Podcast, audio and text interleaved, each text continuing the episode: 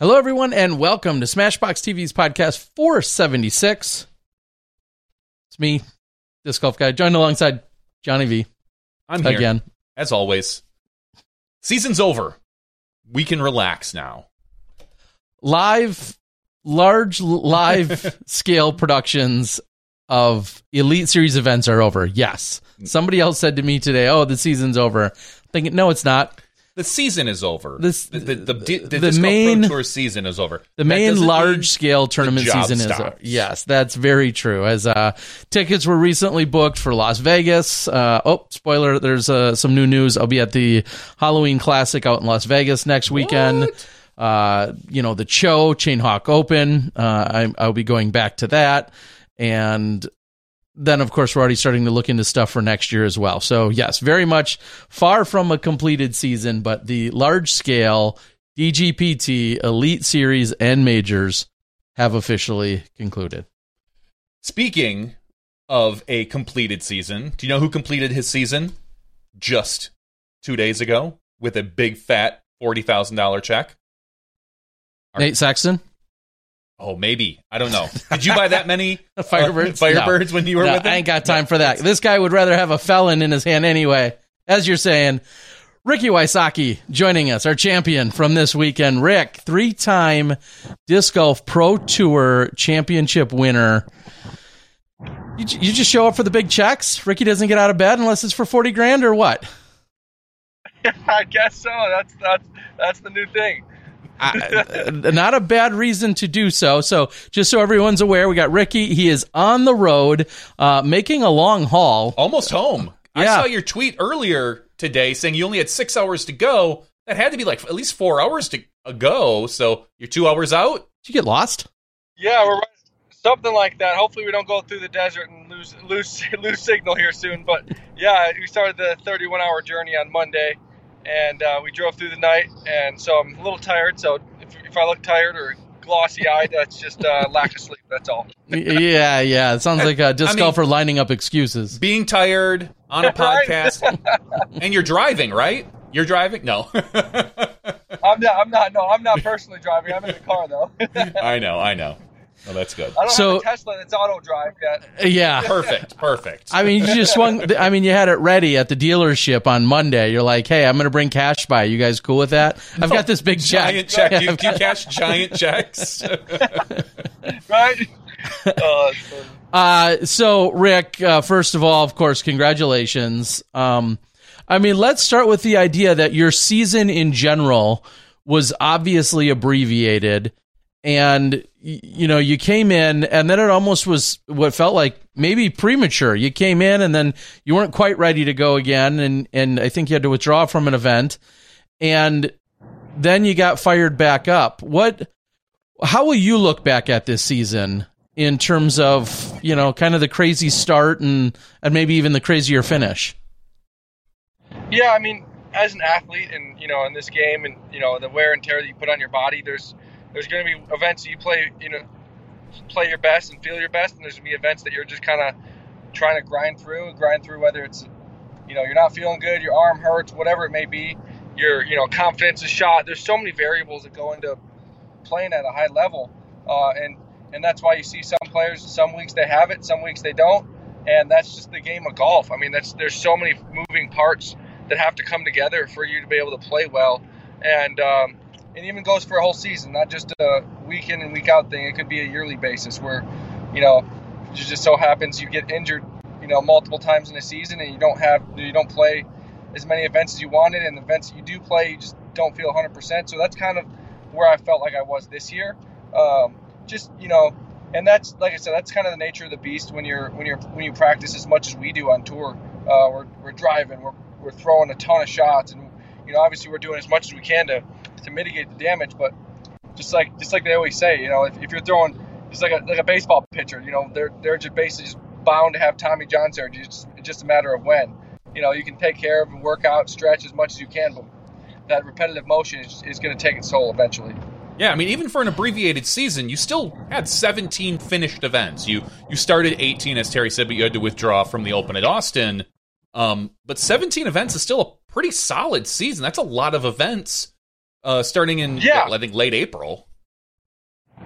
Yeah, yeah. So yeah, obviously, you know, I was I, I wanted to play the All-Star and I wanted to play these are all events I enjoy playing, and they're events to open up the season. They're obviously, you know, events you want to come out and play well, get some points, and you know, have a chance to see out one of those. But um, but yeah, I mean, it's just, you know, it's you know, I think next year I might I might skip a couple tournaments in the beginning of the season just to be able to, even if I'm am healthy, just to kind of just to kind of uh, make sure that I'm healthy for you know the three fourths of the, of the events that I want to play, like you know Waco and um, you know obviously the season being so as long as it is next year, there's a lot of you know a lot of events. You know obviously I'm not going to play them all, and um, so yeah, I think I'm probably going to skip a couple of the events in the beginning of the season just so I can extend my off season and uh, do a little more training. Um, yeah, working out, a little more uh, body work.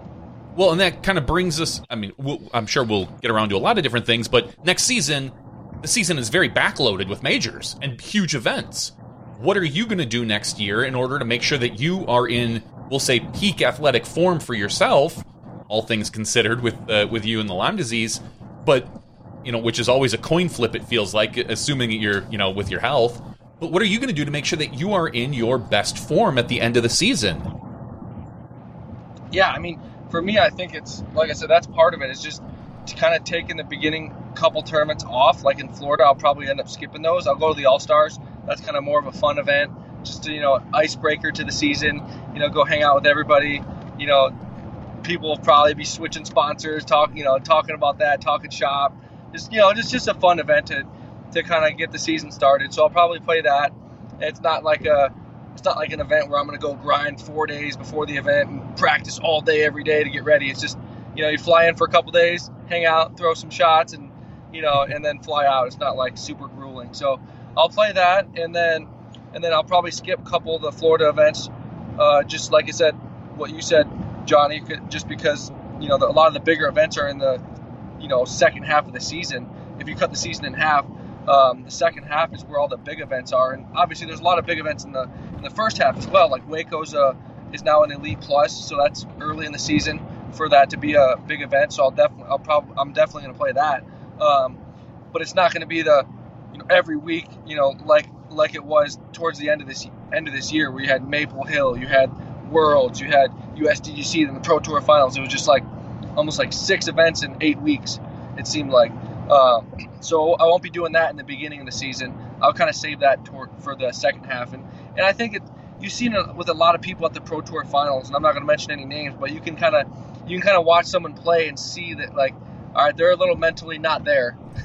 they're mentally not themselves. People kind of you know we're just you know burned out. It's that's you know you hear that word used a lot, but I mean when you play this many events and uh, the off season's right around the corner, it's easy to look look past the event and just be like, oh, I want to go home and just see my family or do whatever to take your mind off of the off the sport that you've been grinding on for the you know eight months. So um, I want to try to avoid that as much as I can, the mental burnout.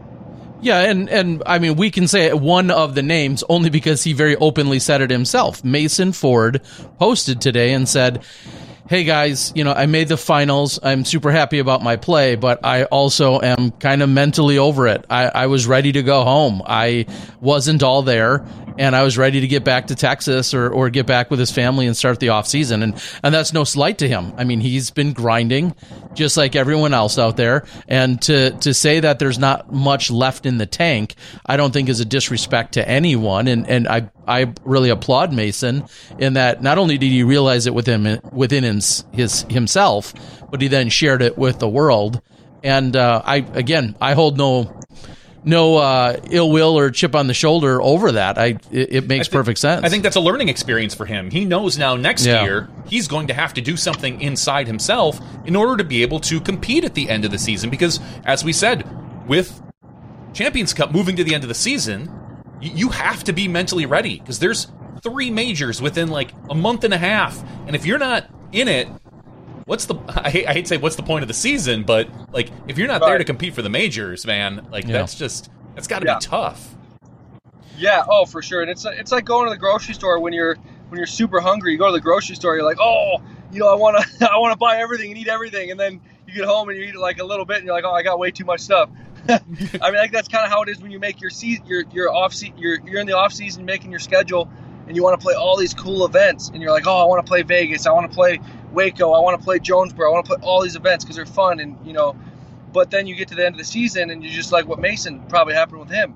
His eyes were bigger than his stomach when it comes to all the tournaments he wanted to play. You know, like he's like wanting to play all these events, but then you get to the, you know, the Pro Tour finals. He made the finals, and I'm sure he was pumped about that. But he just he tried to tap into some, you know, mental stamina that just wasn't there because he, you know, he just kind of, you know, like you said, drained the mental well in, in previous tournaments. So I think this building, the, the building your schedule part is going to be super important for people. And um, like I said, I think that, and the other thing is everyone's at a different stage in their career. Some players are in the stage where they they want to play every event, they want to build their brand, and and uh, and and and that's you know I was at that stage at some point in my career, and I totally respect that. Um, it's just you know it's just whatever you can handle, whatever you want to. And, and I think Mason's going to probably make an adjustment now. Like, hey, all right, that didn't work last year. Let's uh, let's tone it down a little bit before these big events, so that way I can at least feel fresh and and, and mentally be there uh, for every event that I play.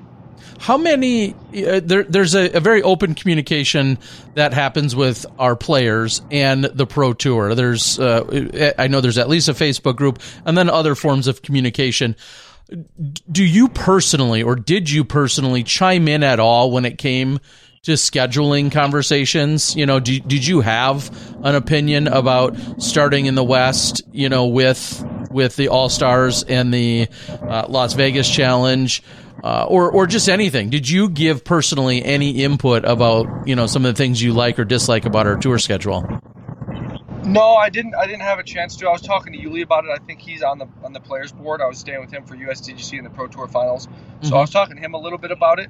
Um, I think that um, it's it's kind of turning into. It seems like it's like the PGA. You'll have certain big events that are almost every year going to have the big names. Every year are going to go to that event, and then the other events are going to be. You know, there'll be still be big names and people trying to get some wins that are that are big names, but it'll also be you know spread out. You know, you're not going to see all the big names at every event. You know, let's say me and Eagle and Kyle and Gannon might be at one event, and then the next event it'll you know maybe it's Isaac, Matteo, and you know a couple other of the top players there, and we're taking a week off. So I think it's good for the spectators like that. I think that you know that that you know allows the spectators to have some high level play that they can watch week in and week out while the top players can also still get their break that they need uh, to come back and play at, at, the highest level that they, you know, feel like they can. Um, and I think for, for and looking at the schedule for to expand on what you're asking, Terry, the, the schedule next year, it seems pretty long. Like I think because we're going from DGPT Pro Tour Finals to the Champions Cup, and that takes us almost to like November 5th or something like that, November mm-hmm. 6th, and and then next thing you know, you know, you're not getting home if you you know if you have to take a you know flight or whatever or drive, you're not getting home till middle of November almost, and then you know you're already having to turn around and if you're you know in the All Star event, you're you know beginning of January, you're already having to play. You know, so it's it just seems like a short turnaround as far as you know you know a lot of people they need that break, they need some time to to do some strength training, you need some time to regroup, to have some family time for people that have been gone for nine months and and um, I get it. We're all professionals. We all, you know, we'll all adapt. Um, but also, you know, that's kind of just the stuff that we think about that um, would fully optimize our off season and being able to get a month to just chill and, and maybe, you know, for the people that want to grind and practice all the time, they can they can do that. But then the people also that want to chill and regroup and recover their body and let their body recover, um, they can do that. They can, you know, time to work out and. Uh, I mean, most sports they have, you know, at least four to five months off season. Uh, and that's you know not I guess not most sports I guess, but a lot like like baseball. You look, they finish in you know October, late October, early November, and you know they're they're not picking back up until when's when's the first when's the first game of baseball? April, Usually May? mid March, late March, April. early April. Yeah. Okay. Yeah. Okay. So so yeah, it's it's a, it's a lot longer than disc golf. I mean, d- disc golf we're middle middle April, middle October, end October, and then you know a lot of times we're February 14th. We're already tr- thinking about the All Stars in Vegas. You know, so it's um, sure. But I, but yeah, that's kind of just you know from my point of view. So I guess that'll before we start talking about the uh, the tour championship. I guess I'll ask what your off season now is going to look like. How are you going to recoup this off season? What are you going to do? are, are you gonna? I know last year you took a trip, I think, to Mexico, hung out there Yeah. in the off season. Yep. What does your off season look like? When are you going to start?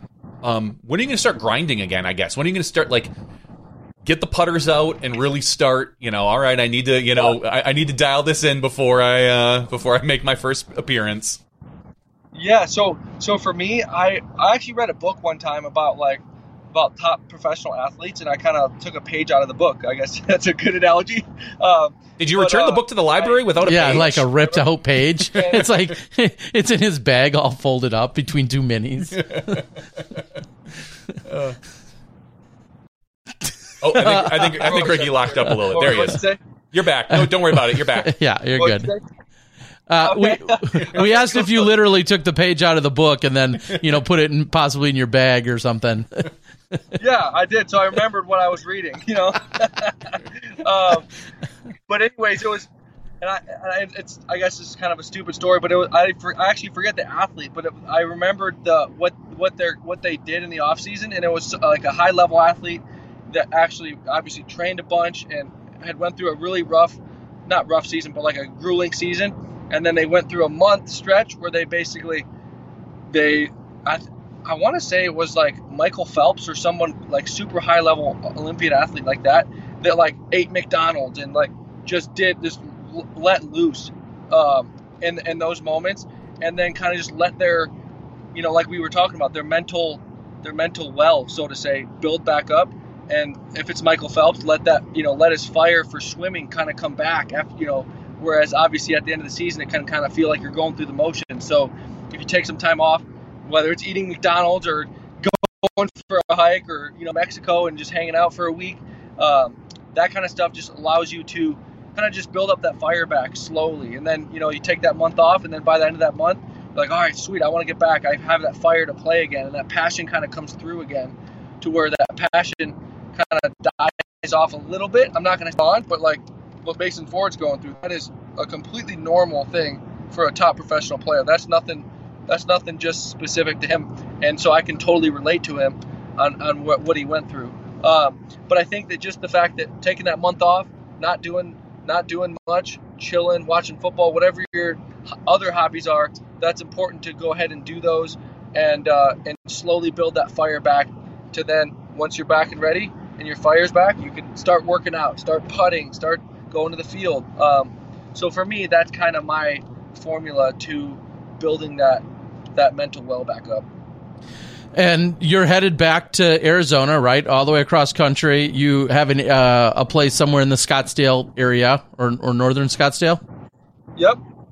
And Uh-huh. Yep. uh, you, clearly, there's a lot of people that have been finding better weather, whether that's Florida or or Texas or California or Arizona. Those have become kind of the the logical places we're seeing more and more players kind of migrate to during the off season for a lot of obvious reasons.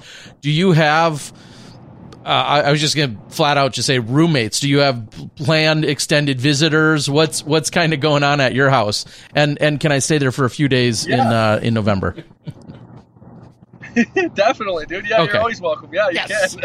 um, yes. So yeah, no problem. You can definitely stay there. Um, but um, yeah, so I I'll have like Bradley. I'm friends with Bradley. He'll. I was talking to him. He wants to come out in the off season and do some training together. Together, Gannon. Uh, I'm friends with Gannon. He stayed at my place la- last year for the memorial. Mhm. Uh, so I think he's going to come out and hang out. So I like to. AB lives like 10 minutes away, so we'll be hanging out and uh, you know watching the D-backs game. They're playing right now. To them, uh, so we're gonna have a little watch party at my house once once they start playing. And um, but, but uh, yeah, so I have people over, and I like to have buddies that we can kind of push each other, play money rounds in the off season, get that competitive disc golf, those competitive disc golf juices flowing. Hey, we're gonna play for 50 bucks today, you know, and get Mhm. three or four of our touring buddies to um, uh, to, to get together and, and play. And, and it also it's and, and also it's fun. It kind of just like goes back to the roots of you know just going out with your buddies and playing disc golf. And you know we're out here in Arizona. It's 70 degrees. You get to play Fountain Hills, and it's not you're not you're not you're not really grinding. You're just kind of you know getting back into it. And so yeah, that's uh, that's something that I'm, that I'm super pumped about being able to to host people. And you know I've always I've always found off season spots where whether it's at that kind of host the couch surfers now and give, give people a place to stay. So I'm very thankful.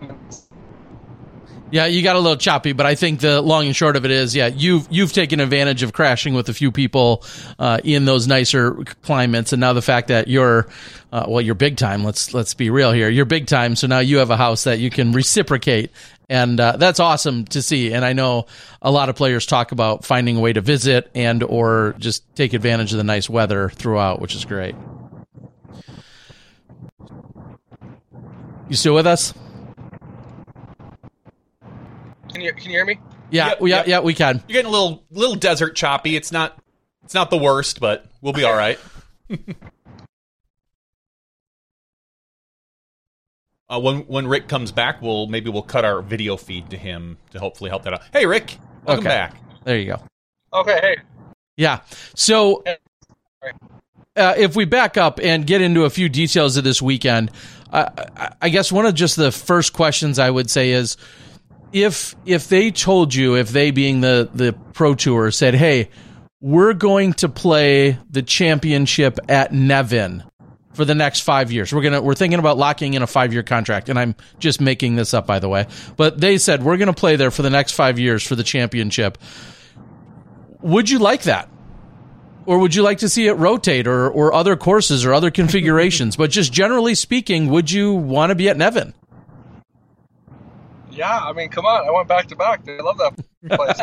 um, no, I, I do. I do like the course. I think it's a it's a it's a great course. It's you know it's got a good. I, I think with the two extra finishing holes, more they add a little bit more uh, wooded because it's pretty much all wooded minus minus like 17 and 18. Those are the two holes you can kind of like, and they've had so much out of bounds. It's not like well, that's right. You're, every shot is, you know, you have to pay attention to the wind, pay attention to how your disc is landing, and just all the different variables.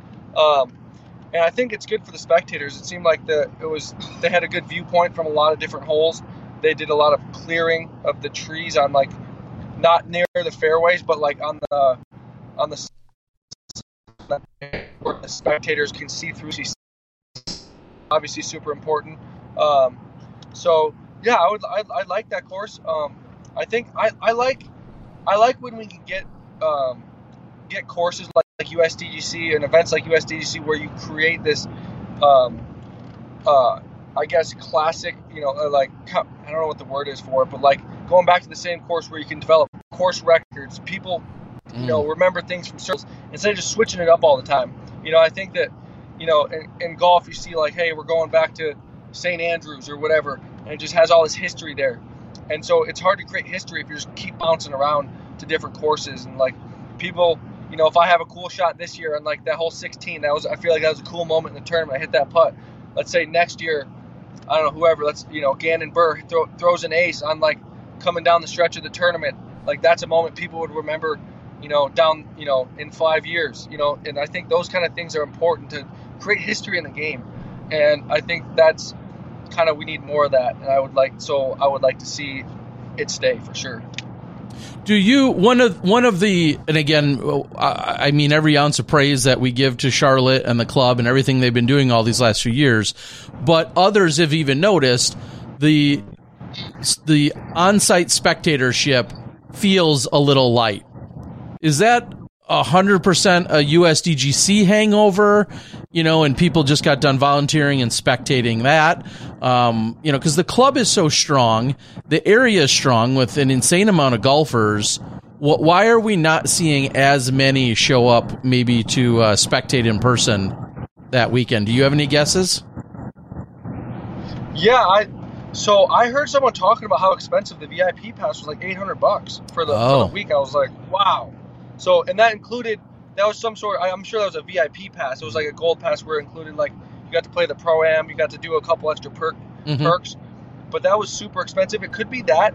It also Okay. could be the format.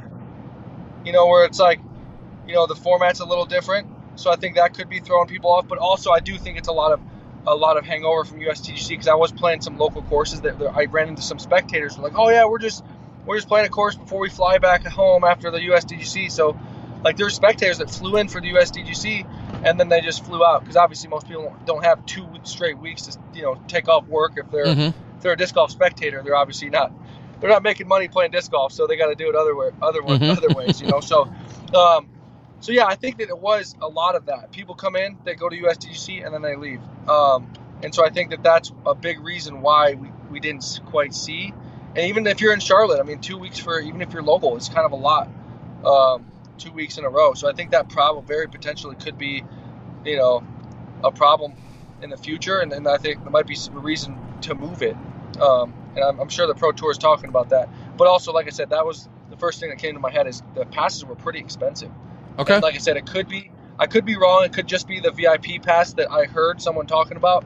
Um, I'm not sure how much the actual just daily admission was, but um, but yeah, that's Yeah, and, and again, that's you know clearly. I mean, disc uh, Charlotte is known as is literally one of the the best hotbeds in all of disc golf. Uh, i- i- you know, in terms of the play, the courses, the club. The- So there's no disrespect there. The you know the weather is great and everything else. I just you, you nailed it. There's a lot of people that are that are probably partaking in one or the other, and the USDGC has a longer standing history, especially being 25 years this year. And that's that's the event that, and it's it's far more ex- accessible in general. Yeah, look at the to be at, yeah, that are that are there for the, it. with the players area What- and the spectators and and just you know the village and everything. Like the pro tour isn't Mhm. at that level yet, and if it's it'll take time. Yeah, and another thing I do uh, want to add to it is my sister was um, was actually she lives obviously in Rock Hill, so it's only like 30, 40 minute drive, but she actually stayed home to watch it on DGN. So I mean that could be part of it too. Is a lot more people are the product's so good that it's actually you know it's like a win lose type of thing. Like DGN's good enough, people don't want to go watch in person because they're like, all right, well I can just you know how many times you said that? Like you're like, oh, some people say that about sports. Like I'd just rather watch it from my couch, you know, and like so it's a little. It could be part of that. So it could be a multifaceted thing Mhm. to where you know the product is getting that much better to where people, you know, and also Nevin isn't the best spectator course. So it could have been like because I know last year was pretty good. So it could have been the type of thing like, you know, hey, uh, you get to pay X amount of money to go stare at a bunch of trees and not see any angles on any shots that we're throwing. You know, like that. That's very well you know could happen because there's a lot of crazy angles around corners with trees everywhere. And yeah they, they did what they could but it's still there's trees all over that place and it's hard to get an angle. And so yeah i mean i honestly think that that's also could be could be it because that's could be why people went last year but not this year Yeah, and and again, we know they did a great job, and they cleared. I think it was three and a half acres worth of stuff. They had all these hundreds of man hours. So there's you know there's no disrespect being tossed around. We're just trying to figure out why is that. And and truth be told, uh, all of us disc golfers always say. You know, we don't like to see wide open shots on golf courses. We want to see wooded shots. But then you go into the woods and you deal with more difficult signal and you deal with uh, uh, a more challenging Spectator. in person spectator. I mean, those are just some all of our like those are that's the dichotomy there of open versus uh, wooded courses. You know, I think I think this perfectly exemplifies that, which um, you know we're going to continue to try and figure out as we move forward. Well, let's, I was say, let's talk a little bit about the event itself. Um, you started out as a four seed, which I'm, it means you had a few strokes to give in those first two rounds. At what point did you feel locked in? Like, where just everything felt like it was clicking? Because those last two rounds, about halfway through that round, it kind of felt like the momentum was completely in your favor. You almost couldn't miss for a little bit. What, from your perspective, how Yeah. did it feel? well let me just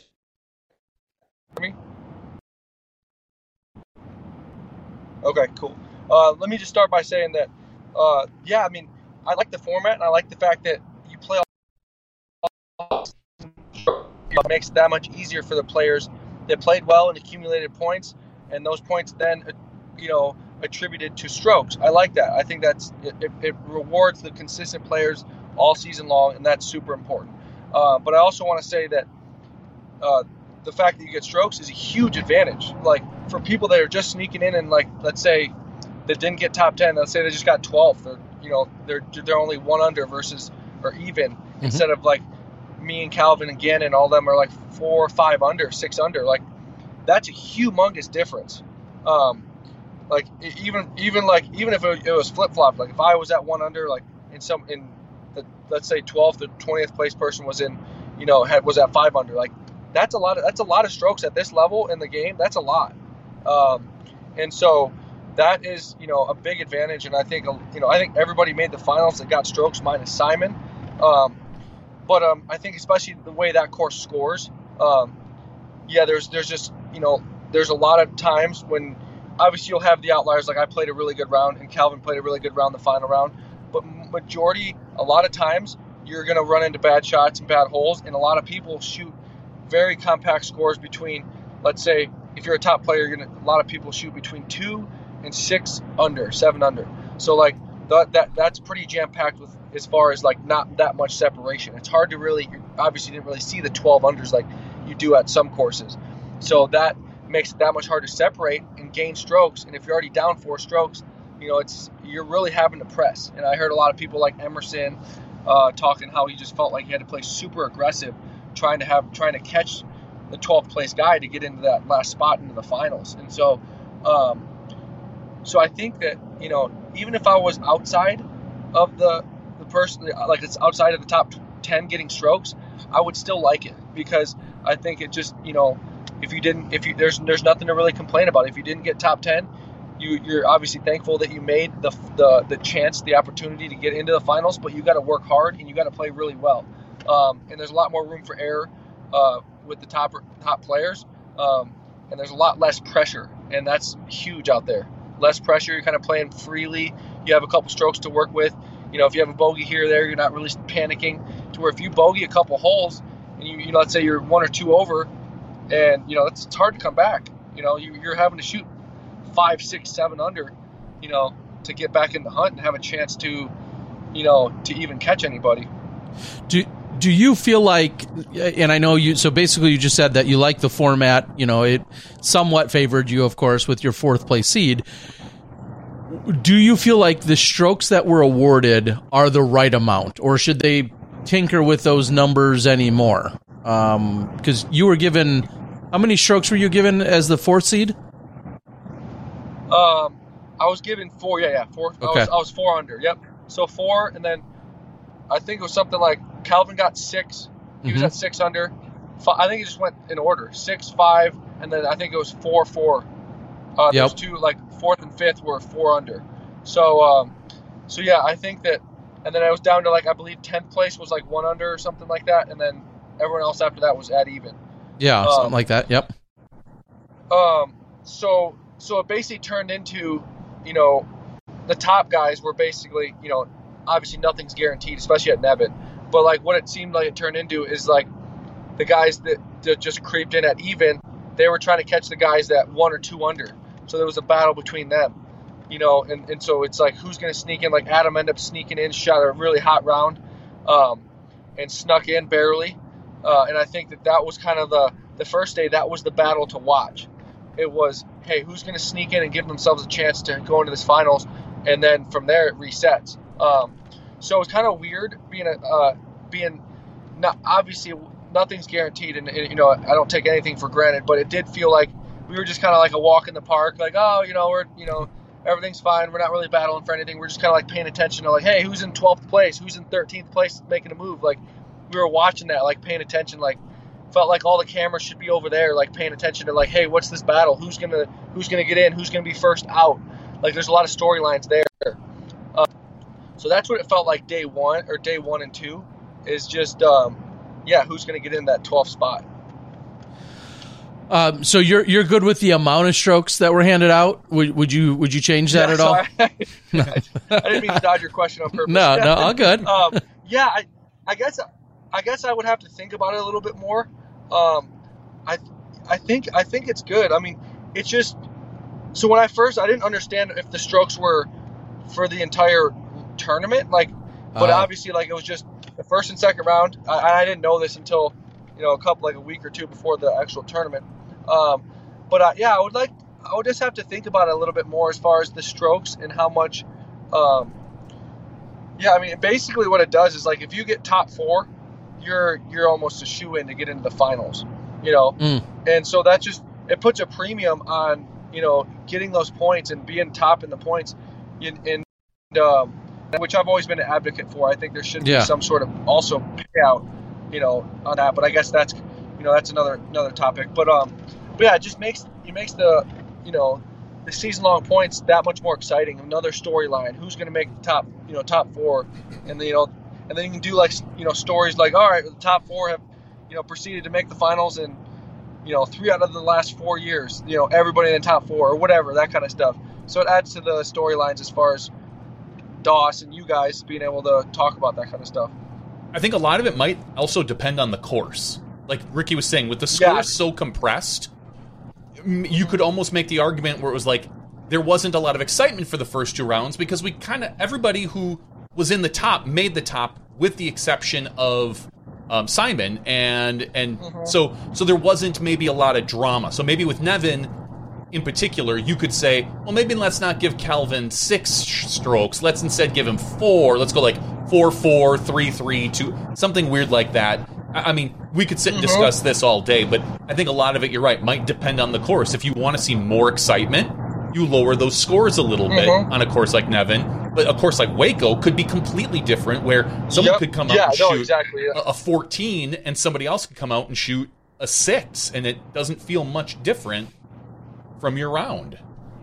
Yeah, I think I think the course could depend a lot what, on that. What'd you say at the end there? I was gonna say it, it. Like I said, if if you went to like Waco, where the scores could be much more varied, it would really depend on how how you would look at it, and each course could be a little different. But we could sit and uh, make that discussion all day long. Honestly, depending on the course, who knows?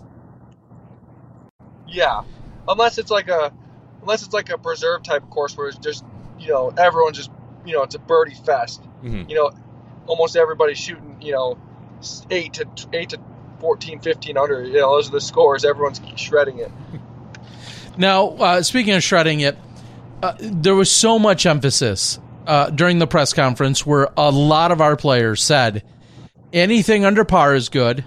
And then if pressed for a number, you know, four, three, four, five, six might be good. Double digits is essentially crazy.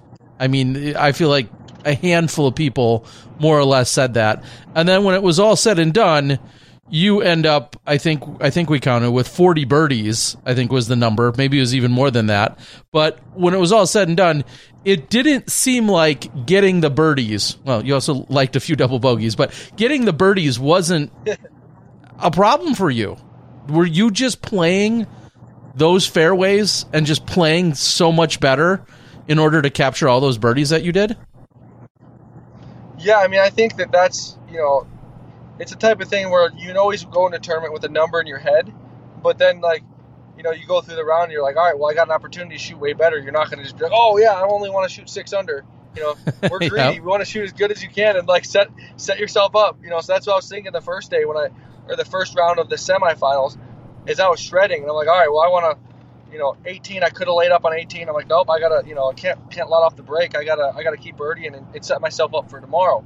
You know, so so I think that just knowing that I have to be aggressive uh, out there is, you know, there's really you can be, you know, off the tee. You wanna you wanna think you're thinking birdie on every hole basically.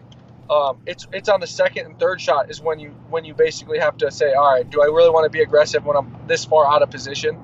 Um, and so I think that that's something that, you know, for me as I the weekend went on, the first the first round I got you know, whatever what was that three double bogeys in the front nine. So so I, I toned it down. I didn't get I still got a couple dou- double bogeys sprinkled in here and there, but I didn't get that many. So I kind of learned my lesson the first day and didn't when I got out of position. I just all right, all right I'm gonna get the bogey or the par, whatever I can scrap together here and move on to the next hole, knowing that I can post up ten birdies in a round. You know, and just just if I minimize and just grind out that par and save that par, that's going to keep the momentum of the round going instead of going backwards and getting a bogey or double bogey. Um, but to go to your next, your, what you're saying as far as the scoring, it's just when you see when you play with people, you can kind of you kind of gauge how how everyone's playing the rounds, and when you see people playing getting a lot of birdies, it kind of like You know, you played it just like anything. You play your level of competition, and then that next thing you know, you know your whole card shooting six, seven, eight under, and you thought, you know, five under was a good round.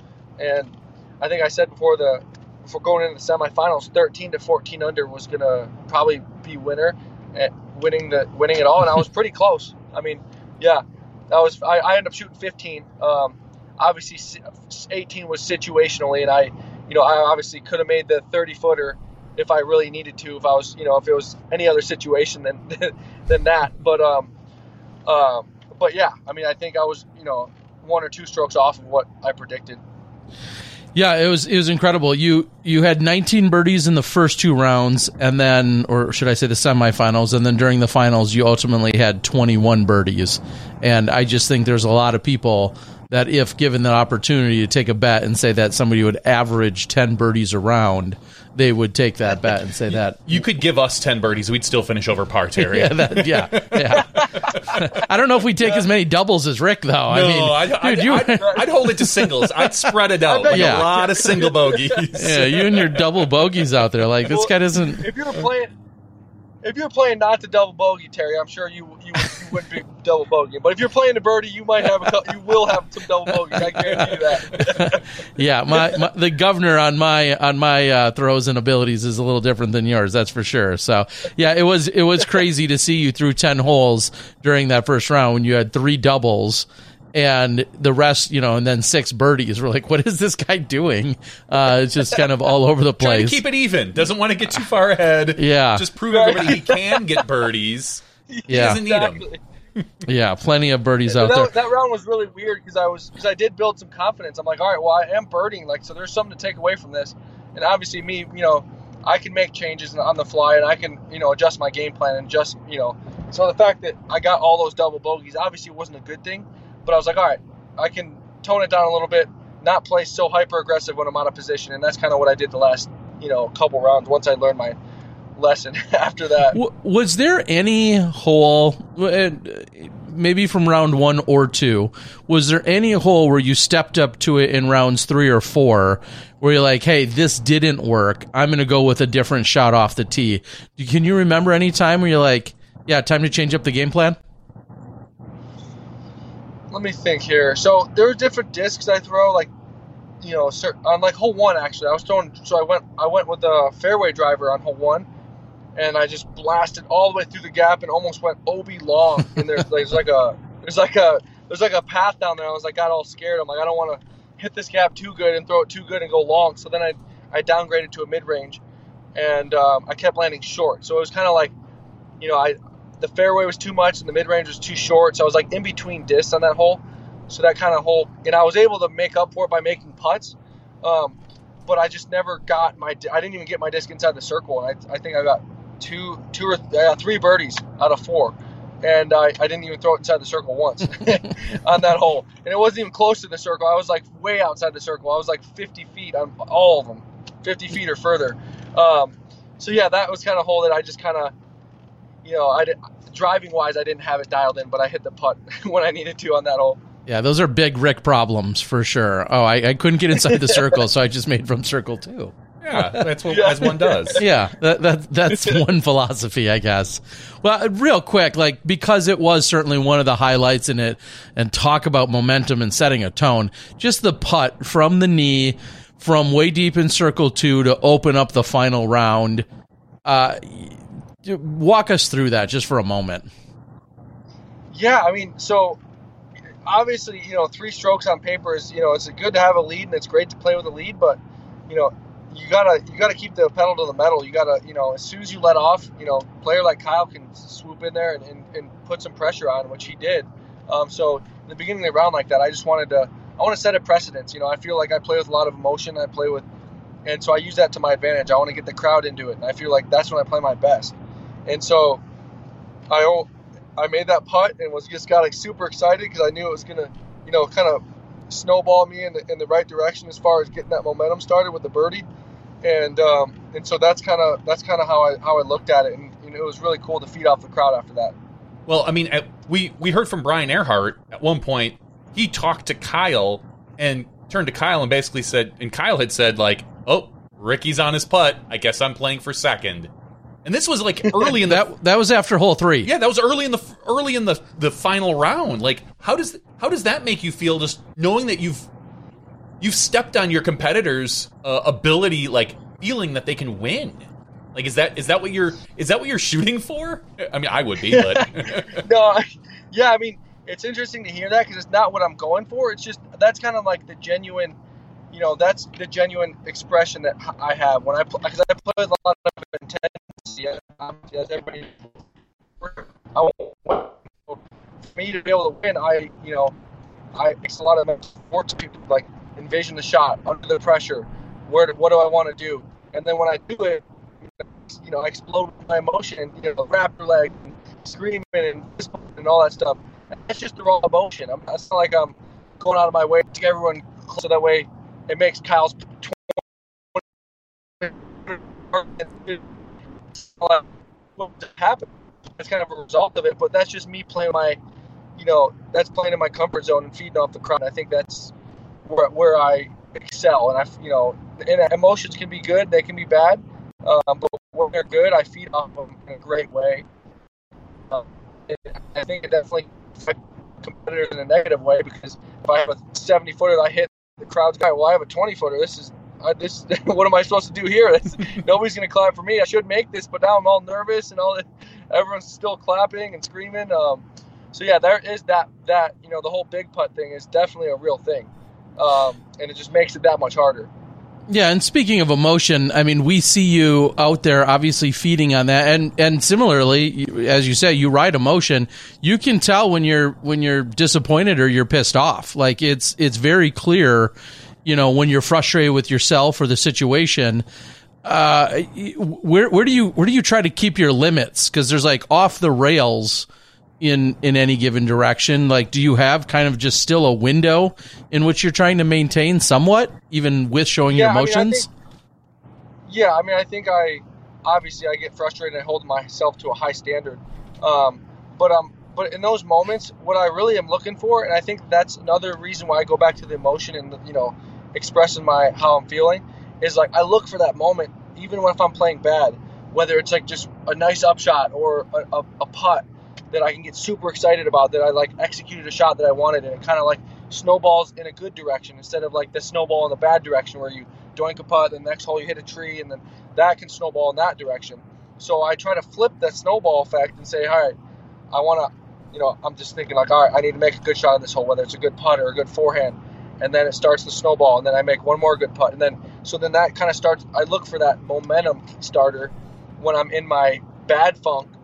Um, and then that kind of restarts my my uh, my momentum. And um, so that's kind of what I think when I'm in a when I've got a downward spiral into a not so good emotional um, you know mindset. Yeah, and and sometimes that works, and sometimes you hide that very well. You can you can be throwing be really frustrated. Then you throw a perfect shot and you still look disgusted, like you're ready, like you're ready just to to shoot lasers through the basket or the trees, yeah. even though you just parked a hole. And and I understand there's you like you said, you hold yourself to a high level, and then there's an intensity that you know uh, when things aren't going your way, even when you do want to turn it around, a good shot doesn't always bring you out of that funk. But I can see yeah. how you're you're looking for it.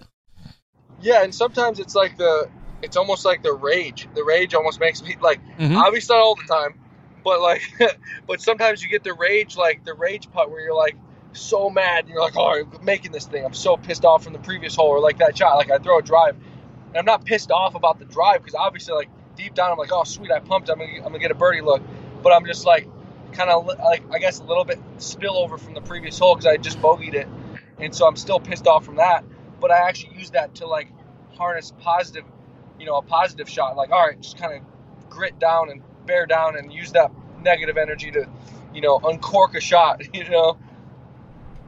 Is there anything um is there any other big takeaways from this weekend that maybe fans at home didn't see or know or uh, you know, we kind of just broke down the course and the spectator, you know, concept and everything out there. Do you feel like there's anything else where you're like, yeah, you know, uh, the disc golf community should know about blank um, that maybe wasn't obvious, whether it was on paper or or on camera or anything else? Is there anything else that you, you take away from this weekend?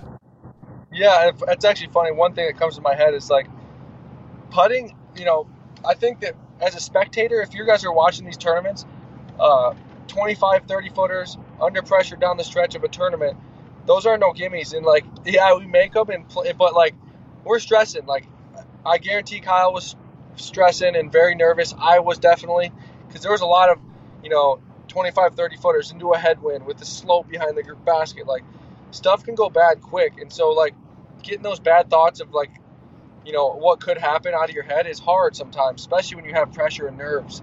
Um, so, those things are battles we're fighting within ourselves, like having to make those 25, 30 footers. It's, it's a mental, mental battle. You really have to fight through those pressure and the nerves. And, and it's, it's not easy. 25, 30 footers, you know, on round one is a lot easier than a 30 footer into a headwind with a cliff right behind the basket, you know, on hole 15 or 14 of the tournament. uh, know, yeah, and you're over if you miss it. No, and it's funny because a lot of us were talking about that at one point, like how easy you guys now make it look. Where I just expect you everything circles edge or in we just expect you. Like I almost turn off my brain for a moment of like, oh yeah, they're gonna make this, and clearly you guys all mostly do make it look easy. But there's it's good to hear that you still have those those thoughts and emotions that are running through your head. One of the there, there's an interesting philosophy of like how much we talk about the money, the record setting purse, the insane paycheck that's, you know, given out. And then there's some people that are like, who cares? um, you know, we're putting too much emphasis on the money. And I always think, well, I, I, guess what era of disc golf did you come into? You know, did you learn about the sport? Because people used to play for a whole year, and forty grand was a good year for Barry Schultz or a, a Feldberg or yeah. a Nico Locastro, or even Ricky, or even a Ricky career. early years. Yeah, exactly. Yeah. Uh-huh. So I guess. Yeah. I guess how, how would you, uh, you know, has the money changed at all for you? I mean, the money's changed. Has the has the money changed your outlook, your mentality, your feelings? Uh, how how do you? How, does it matter? Does uh, so, how big that check was? Yeah, I mean, I. Yeah, of course. The money, the money is always it's it's it's it's cool to be able to be like, all right, I got an extra forty thousand. What am I going to do with it? You know, like that is that is always a lot of fun.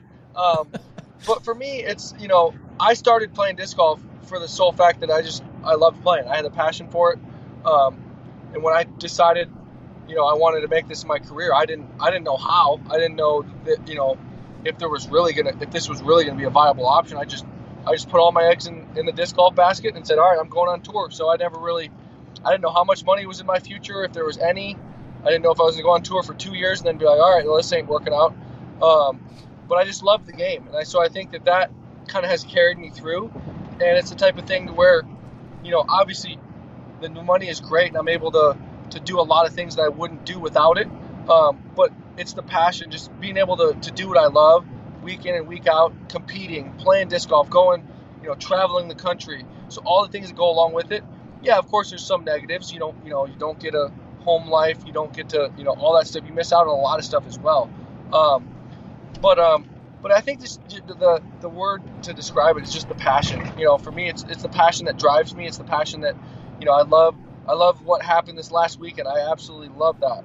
You know, you know, obviously I love to win, um, but I just love putting myself in contention to have that chance to win and, and seeing how I handle the pressure and seeing, you know, um, how it plays out and, and how, you know, hey, if, if I did something wrong, how can I change that for next time when I get in this situation? So all things just are what I love and what I crave um, as a competitor in this in this sport. And I think that um, the money is really is a is kind of a side thing, and of course, it's my career. I'm I'm, I'm in it, you know, for the money to a certain extent. Um, but um, you know what really fuels me is you know the passion, and the money is kind of a side thing. Uh, this gets in the weeds just a little bit, but it, obviously you have a, a very significant contract. Uh, I mean, there was a helicopter involved, for God's sake. So a very significant contract uh, with Dynamic Disc. Uh, where there's a lot of guaranteed money, you know, we see discs with your names on, uh, with your name on it and such, and and whatnot.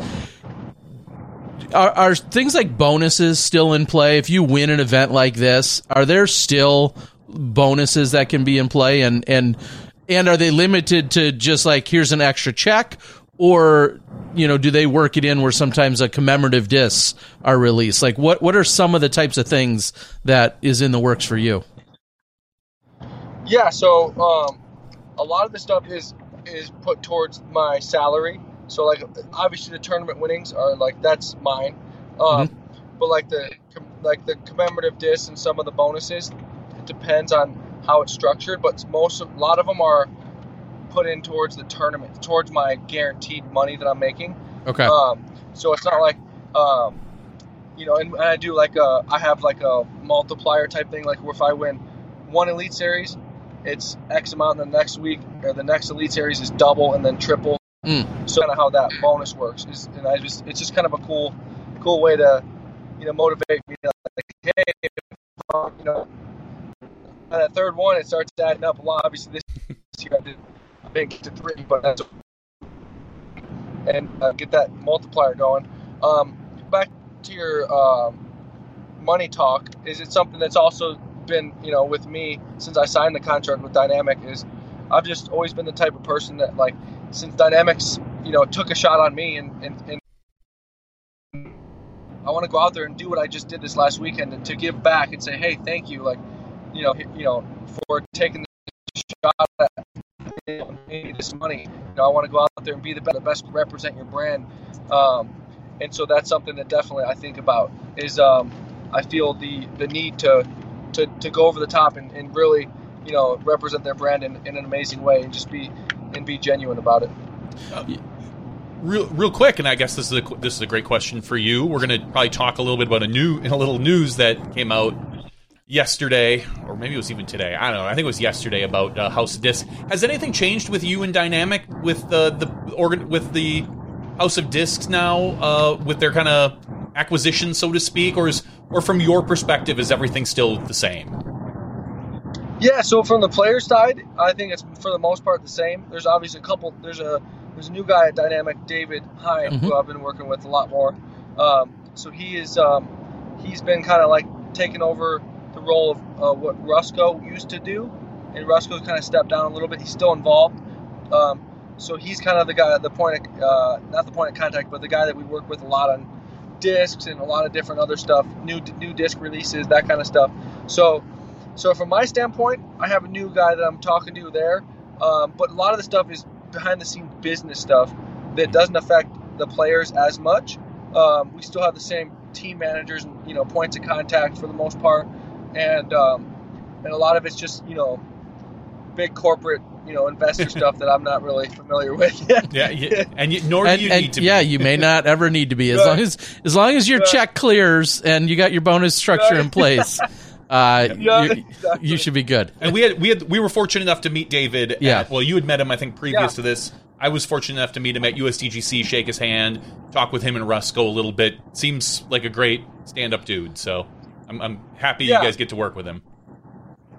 Cool. Well, glad you got to meet him. Yeah, he, he does seem cool.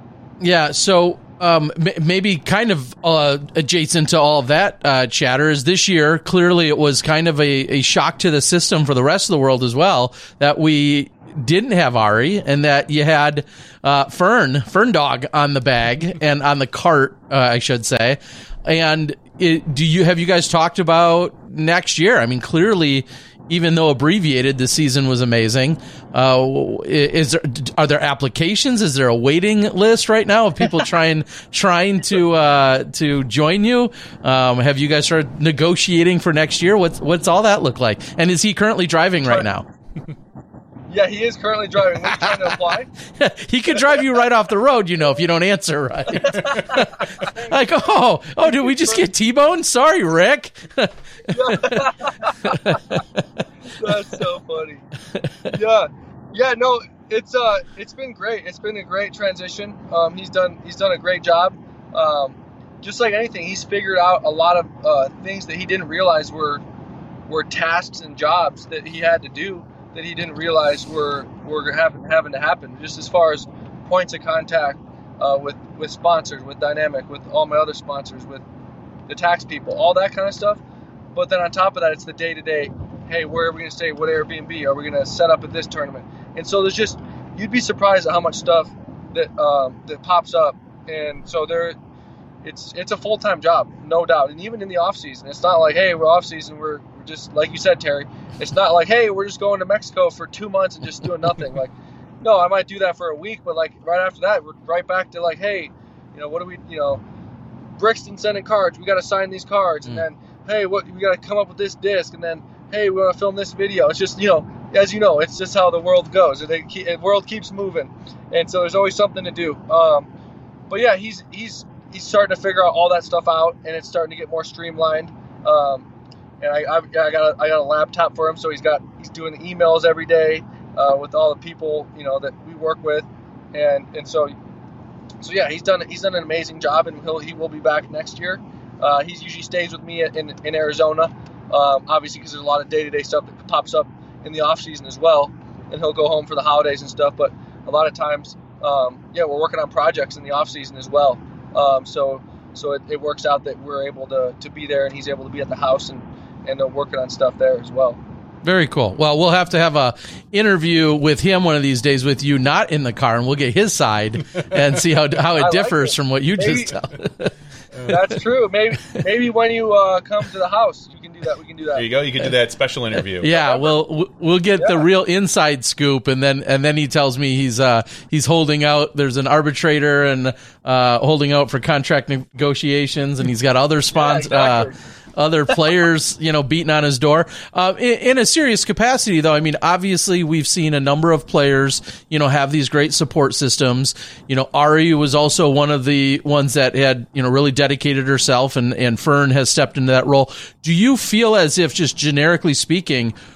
we're going to see more of that? Is, Is is you know what would be your and this would be a question for him too, but what would be your recommendation for someone that's sitting at home and saying, "Hey, I don't think I'm going to make it as a a pro, or that's just not where I'm at right now, and I would really love to be on the team of blank." Like, Yeah. would would you have any uh you know initial thoughts or Yeah. recommendations? So I would say, yeah. I mean, just just like anything, uh, you know, ask, ask, ask, and you shall receive. You know, like if ask, ask a player, uh, hey, do you, do you, is this something you'd be into? If you're if you're wanting to do that, say, hey, you looking for any help um, next season? Um, reach out to them, see if they have any interest of it in it. Because if a player does feel like they have too much on their plate and they want to delegate certain things, and you can help um, as a potential tour manager, uh, that's definitely something that you know is starting to become more of an option and more of a job role that you know is you know sustainable. And so I think that you know as as we get more and more money, more and more sponsors, that also means more you know more contracts, more emails, more point, all that stuff. Mhm. So as as you guys know, I'm a disc golfer. I'm not a I'm not a tax person. I'm not a you know contract lawyer. None of that stuff. So um, so having someone help with all that stuff helps you be able to to go outside and and, and putt for two an hour or an hour and Mhm. a half a day instead of doing emails for that long.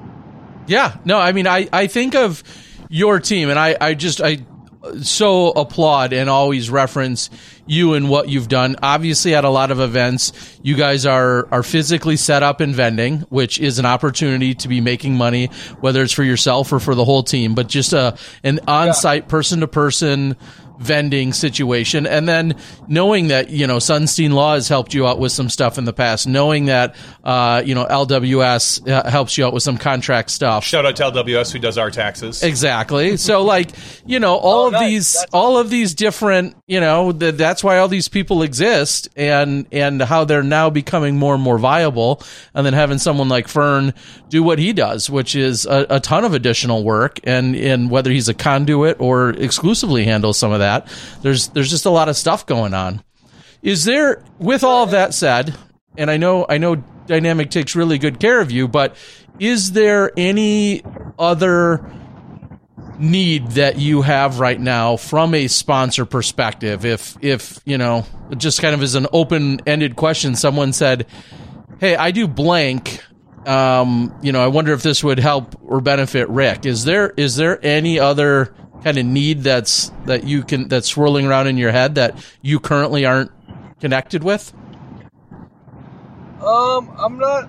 That's a good question. I mean, I think that you know it's it's kind of like a type of thing where when the opportunity arises, you know, if someone reaches out and says, "Hey, I have this company," or I, you know, I'm associated with X company, like then that's kind of when it opens my eyes. But I, and, and I, that's also what, like what you guys said, LWS, they also do the sports agency stuff for Mhm. us. So if there's a company that like, hey, can you pursue uh, a random, I don't know, let's say apparel or beef Shoes. jerky company or whatever. Shoes, jerky, They'll- they'll- sure, yeah. shoes, yeah, exactly. So they'll reach out and, and uh, give them all the numbers. Obviously, like, hey, here's Ricky. Here's his impressions on YouTube and um, you know Instagram, all that different stuff. And so that they they can just represent, hey, here here's the package deal for what you're getting in our player, whether it's me or Ezra or Isaac, whoever it may be. They, they we all have their own impressions, and obviously that we represent as a brand, and so they can represent that, that to the company and say, hey, here here's here's the offer, here's what we, you know, here's what he's wanting per month, and you know, I'm sure there's a lot more that goes into it, but then they represent that package to them, and so that's um, another thing that's delegated to, to them um, that they do, um, but but yeah, I think that that's you know he handles a lot of that stuff, and then mostly it just comes down to like, hey, there's a company that I want that, or like a snack that I like, I'll just tell them the brand and say, hey, hit them up and see if they're interested, and it's either yes or no, and and then you, you know you, you know obviously that's how you get sponsors. Okay. Um, is this is kind of a side note? I'm just I'm thinking about some overall stats and numbers and things as you were just talking about. Uh, with, with that money, and it was Sexton that kind of uh, I don't know fell into this on on Sunday afternoon. With that forty thousand dollars added uh, to your overall career earnings, uh, you're somewhere around 690 some thousand career earnings, just shy of 700. Uh, we believe that uh, McBeth is got 736 or 7 whatever it is. You're you're about 40 or 48,000 uh, separate from McBeth in terms of career earnings. You're like one more Pro Tour championship away. Exactly. Do, Yeah. Does does a stat like that? Does career earnings? Is that a stat you have ever looked at or care about? Is it something that's on your radar? Uh, How how do you feel It- about I mean, career it's- earnings? it's definitely cool. I think anytime you can add stats and like give someone a shoot for, like, hey, let's who could be the first one to make it to a million, you know, that kind of thing. Like Mm-hmm. that's kind of cool, you know. And so I think that obviously me and Paul being, you know, being in the game as long as we have, like, you know, I'm sure we're the two highest right now. Um, I think that you know that's going to be kind of a cool storyline. Like who's gonna who's gonna hit the million first, you know. Um, you know, so that's definitely yeah. I mean, obviously, you know that's that's that's definitely something fun to shoot for. As a competitor, you're always looking for milestones to break and records to beat, and and so that's just gonna kind of add to that. Okay. I, I just, it was something that, uh, again, I'm not sure. Well, obviously, everyone's talking about, you know, that significant of a paycheck getting added to your overall ter- total earnings for the year. And then uh, I think that's what kind of got the juices flowing for, for uh, Sexton to look into it. With- Quick sidebar to that, since we're kind of in that neighborhood. Uh, again, abbreviated season, of course, but w- what does that say about our sport when Kristin uh, you know, kind of a fellow teammate of sorts within the same, you know, overall branding. Kristin, uh, largest money winner in a single season ever this year out of all players, MPO or FPO. Uh, how do you react to that? I mean, it's just it's it's very impressive. I mean, as a as a top athlete myself, I you know I totally respect that, and uh, people just have to realize how how consistent, how hard it is to play at the top level. As you guys are seeing, um, it's hard it's hard out there sometimes. Uh, you know, it doesn't always go your way, and and to for her to win as much as she has is is extremely impressive. And obviously, she's getting rewarded, and uh, she's well deserves the money she makes because she. Um, she's just a great competitor who has all the shots. She knows how to handle pressure. She knows how to handle nerves, um, and so she's just got the full package. Uh, and, and it's it is very impressive to watch. I enjoy watching the FPO coverage before before my rounds. I'll I'll, I'll turn it on and, and watch her. Um, but yeah, she's just got it all. She's such a good shot shaper. I think that's really where she sets herself apart. Is she can shape a backhand, she can shape a forehand. Um, she's got no weaknesses and I think that that's you know just something that's you know she's going to be great for the next eight to ten years, no doubt about that. Yeah, I, I think it's easy for us to forget that. Um, you know, she's she's 31, 32. She obviously has a daughter, uh, and that she's competed in other professional sports. And you, just, as you just said, eight eight to ten years, she's going to clearly be good for a long time yet, and we're going to continue to see a lot of people come up and try and challenge her. Um, but it's uh, it's it's just wild to see, and it's awesome. My only my follow up to all of that is she landed in Estonia and was greeted with flowers. Are, is somebody going to have flowers at your place when you finally get into your house tonight? I'm not sure. I uh, so I actually Airbnb'd my house this year to like try, test it out while I was on the tour. Okay. Um, so if anyone wants to Airbnb my house with the next off season, next season, let me know. Heck yeah. Uh, but um, so we'll see if the property management left me some flowers. Otherwise, uh, Chris got me there. uh, uh, and do it, that, that's kind of funny. I think like in theory, if it went to a disc golfer, you should be getting some premium that it's Ricky Wysocki's. Like to Joe, you know, to Joe Schmo and his four buddies who just play golf or they're down there to watch, you know, the PGA Tour or something else, whatever. Yeah. Maybe they don't care, but you've got to assume yeah. you're going to get some disc golfers that are going to be in there that are going to want your place. Yeah, I've never really advertised it like like it's my house, so uh-huh. people, people, don't really know for sure. But I do have uh, baskets in the back so in the Airbnb like listing, I have uh, baskets and stuff, and like, and the the maids that clean it, they'll like put the discs on the on the kitchen table, so like you can go putt in the backyard.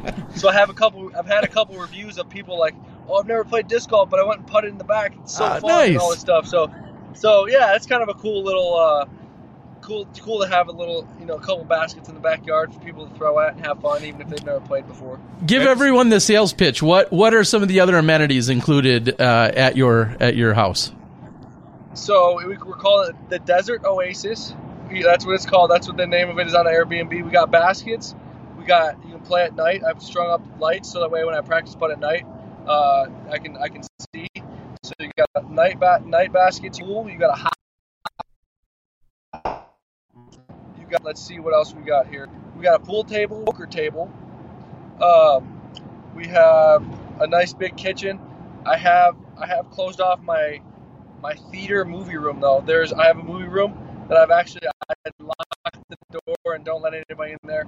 That's my personal space. That's the man cave there. Sorry. um, um, but that and then the garage kind of like I'll put all my purse, some of my personal stuff in the garage when I leave for the tour, and then lock that, and then everybody has access to everything except the the garage and the movie. But okay. there's still there's still four other bedrooms for you, so you you should have plenty of space. Four other bedrooms. all right. All right. Yeah. Good. And there's a bedroom for you, Terry, and and, and if you want to, Johnny too. Oh well, thank you. If, All right, maybe yeah. uh, maybe come next spring we'll we'll get a chance to get over there. Terry will be there in a few weeks. Don't yeah, worry. I, I just might take you up on it. I'm coming out for the PLO, uh, the Phoenix Ladies Open. Oh, yeah, gonna, Lily's going to play that, so yeah, you should definitely come stay. All right, sweet. Well, that uh, that yeah. uh, looks to be the plan. Uh, all right, Rick. We uh, how how much longer do you have before you get home? I know you ran into traffic today, but are you almost home? Yeah, we did. Yeah, ran into traffic, but uh, two and a half hours. So uh, I'm so excited to just flop on my bed and not do anything for a couple days. I'm super excited. Good. Uh, all right. Well, before we let you go, it's funny because that's what the Diamondbacks did. oh, oh my gosh! I, I haven't been able to watch because I've been talking to you guys. What happened? No bueno. Uh, you. Let's just say the Diamondbacks need to win out. oh God! They lost ten right, nothing. It was it was a massacre. Oh, Ouch. Well, the bummer is I bought tickets for Saturday, thinking like, oh, they're not going to get swept, and then like if they they could get swept, and Saturday might not even be a thing. I I don't think they'll get swept, but eh. it's no, I don't think so. Either. The way the Phillies are playing, it's t- it's it's looking it's tough, man. They're playing hard. All right, Rick, give us, uh, give everyone your, your shout outs, your thanks, uh, you know, people either you want to recognize or, or any other final call outs and, uh, anything else you need before we let you go here tonight. I'd like to thank Terry. okay, Rick's, Rick's currently. Uh, um, of course, Dynamic, Dynamic Disc, my sponsor. All right, Rick, Rick, Rick, we're going to have you start over. We want to make sure it's nice and clean. You, you chopped up on us for a second, so start over from the top. Okay. Who do you got? Okay, sorry. I want to thank my team, obviously. I want to thank Fern. Uh, he's obviously helped a lot. I want to thank my girlfriend, Lily. She helps a lot of day-to-day stuff as well. And I want to thank uh, my sponsor, Dynamic Disc, and that they uh, support me even when I was hurt, injured, and to Circle One as well. So Circle One is also another my apparel sponsor this year. Uh, Mr. polos and all that cool stuff that I was wearing. So that's uh, that's been fun to, to rock that. And thank you guys. It's awesome to be able to share some share some of my thoughts with the fans. And uh, thanks for giving me the platform to do that. Yeah, of, uh, obviously you're always welcome here, Rick. We'd love to have you every each and every time that you're uh, that you're available, and we can't thank you enough uh, and, for coming on the show. And one other last thing I want to say is I want to also shout out my foundation. We are doing a tournament in Phoenix in January. Uh, I'm not sure yet the date, but it's going to be the beginning of early next year. We're going to do uh, some sort of pro am type thing, and uh, so be on the lookout for that. I'm going to be posting that, and uh, that'll be great. Sweet. Well, Rick, uh, you know, of course, congratulations, congratulations on making the season that you did with the abbreviated time frame and I, I know how painful it was to sit out and you know to battle the way you did but then to come back and then still you know finish fourth in the tour standings to give yourself the positioning and then you know have this epic battle and and tour championship. It was pretty awesome to see everything down the stretch. So, uh, congratulations on overall just an incredible season. And thank you for joining us here tonight. And hopefully, I'll see you in a couple weeks. Yes, we'll see. I'll, I'll get your room ready after I flop on my bed. Let it, give, give him two or three days, and then he'll make your bed. Yeah, I want a different bed. Yes, yeah, not yeah, that one. Exactly. That's weird. Okay. All right, Rick, you guys be safe. Uh, love to everyone else you're traveling with, and uh, we'll see you soon. Have a good one. Ricky Wysocki. Sometimes here, sometimes not. You know that uh, you, you, get that when you're driving, especially like him driving in Arizona through some desert areas. Yeah. I'm sure if he's only a few hours away, it's not necessarily the most uh, conducive to uh, to to to a, to a live broadcast like that. But obviously, as always, we want to thank him for his time and uh, and joining us because he put on a phenomenal show. Honestly, his putting I, I just think of him and Ezra Robinson. Their putting this weekend was insane. Watching Ricky just drain long putt, and then Ezra drain a long putt, then yeah. Ricky drain a long putt. It was really, it was a really fun watch. Um, I got to watch the MPO this weekend, and it was, uh, it was good. It was a good broadcast, Terry Miller. Yeah, it was. You know, one thing that we still struggled with, and uh, you know, from a technology perspective, is is there's just a few spots on that course in particular. 13, 14, 13, 14, yeah, definitely all come to mind as ones that really struggle in terms of the the location. And I know they have extra, uh, you know, signal boosters and things of that type, and network stuff, and all this other stuff. And it's just as much as everyone says, "Well, how is it still this way?" Well, because the technology to some degree is still Nev- still limiting to some degree. Like it, Nevin's it, a little ways away from Charlotte. It's like a half hour outside of like downtown Charlotte. I think I had heard. Is that right? I don't know about that, but uh, I don't know if it's oh. quite that far. But nonetheless, oh, I, here, okay. here, this would be my analogy. You have the Google Pickle Pixel well, seven, and you get the eight. There might be incremental improvements, but it's not going to be revolutionary in the same year that's kind of where I feel like some of the technology and overall cellular servicing and devices are as well. And I, and I'm not I'm not here to make excuses or anything of that nature. I'm just trying to explain. I, I saw someone say, "Well, you know, all of it's really not that hard." Hmm. If they just wanted to spend the money, they they said that part. Uh, well, the money meaning millions upon millions of dollars. Well, yeah, lots and, of money makes things a lot really easy. Exactly. So, um, I understand that it's it can be frustrating uh, sometimes for some to watch. I, am not is, making any excuses. That's just where we're at. Which is funny because I didn't think it was that bad this weekend. Like there were some spots where it got a little pixelated. I know because I was cutting the FPO show and we ran into the same things at times. And with the MPO show, there's usually a few more spectators, which means there's more bandwidth being used. We've talked about this for years now. Um, but like when I got to hole 14, I took a lot of them from the catch cam because that was the more open tee mm-hmm. or the old, more open camera. And you just kind of have to play around. Yeah, the the things, and I've explained this to multiple people that people can get frustrated with is, um, well, how come you use this camera on this shot? Like th- this is the worst angle you can choose. And I just explained sometimes you just have to work with what you're given. It's yeah. not necessarily the ideal camera, that I would always want to take, but maybe we're down a camera because a cameraman has to switch batteries. Like the our camera three, who is the uh, who's the gimbal camera, he's got to carry that thing, and sometimes they take breaks because that isn't necessarily the most easy thing to do. Or when they do want to switch out, change batteries, or remove ponchos, or whatever they're doing, for someone like camera three, that takes a lot longer because they kind of have to disassemble and reassemble some things. We saw it at one point um, at uh, on day one. I actually covered MPO on day one uh, because of some scheduling issues.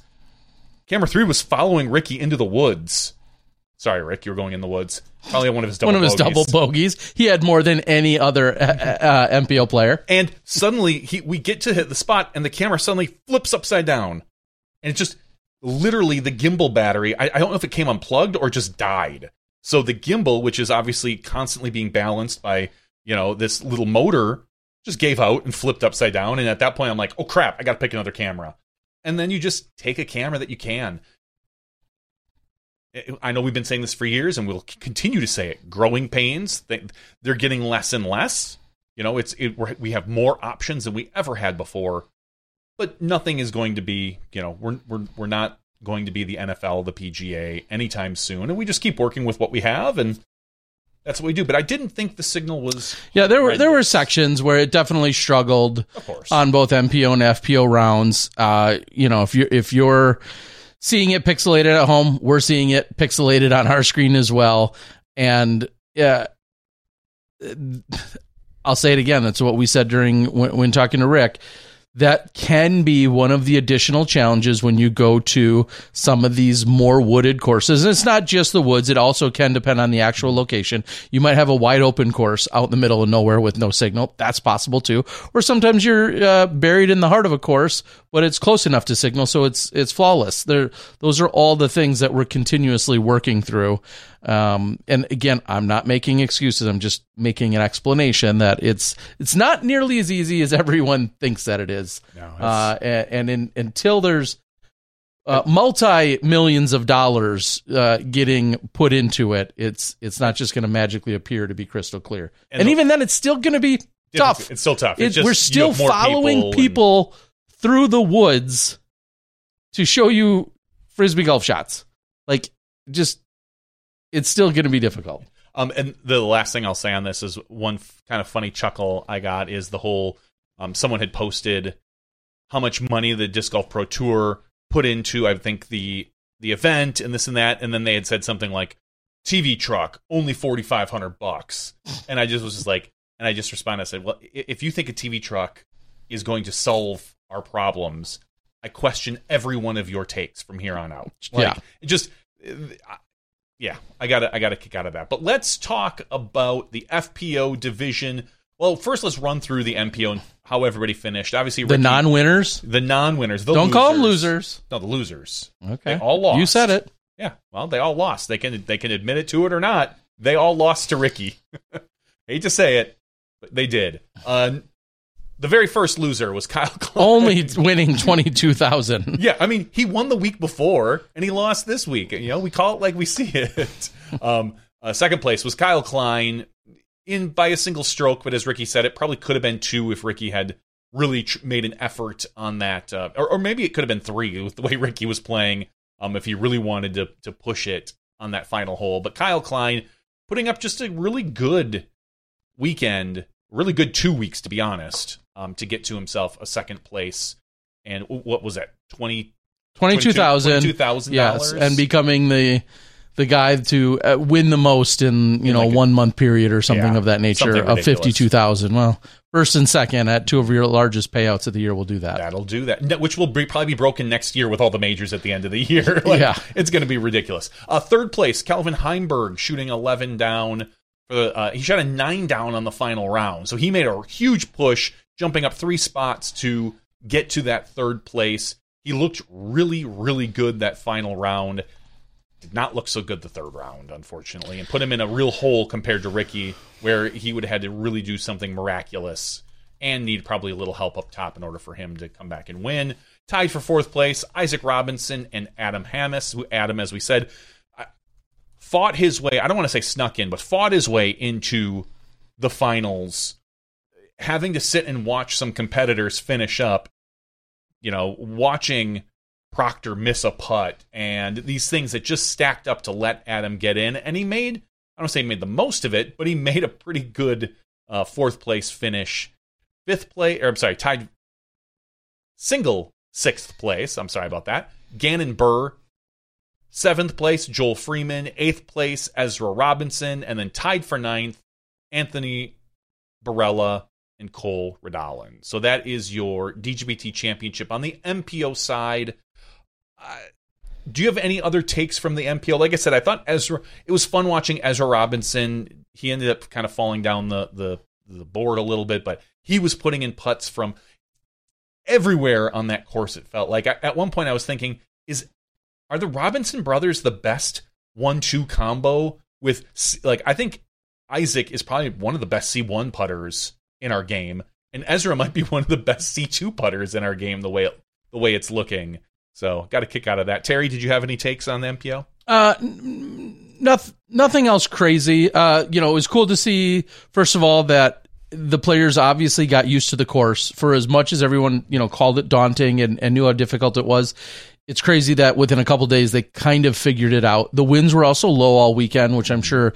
didn't hurt anything, but nonetheless, the scoring's that impressive. There was just so much respect and almost almost even a fear of that course going into it than to see them uh, finish the way they did. The birdies that were strung together by the likes of Hammes, Heimburg, uh, you know, obviously Ricky at one point, and a, a number of those players, uh, Robinson. I thought that was really impressive.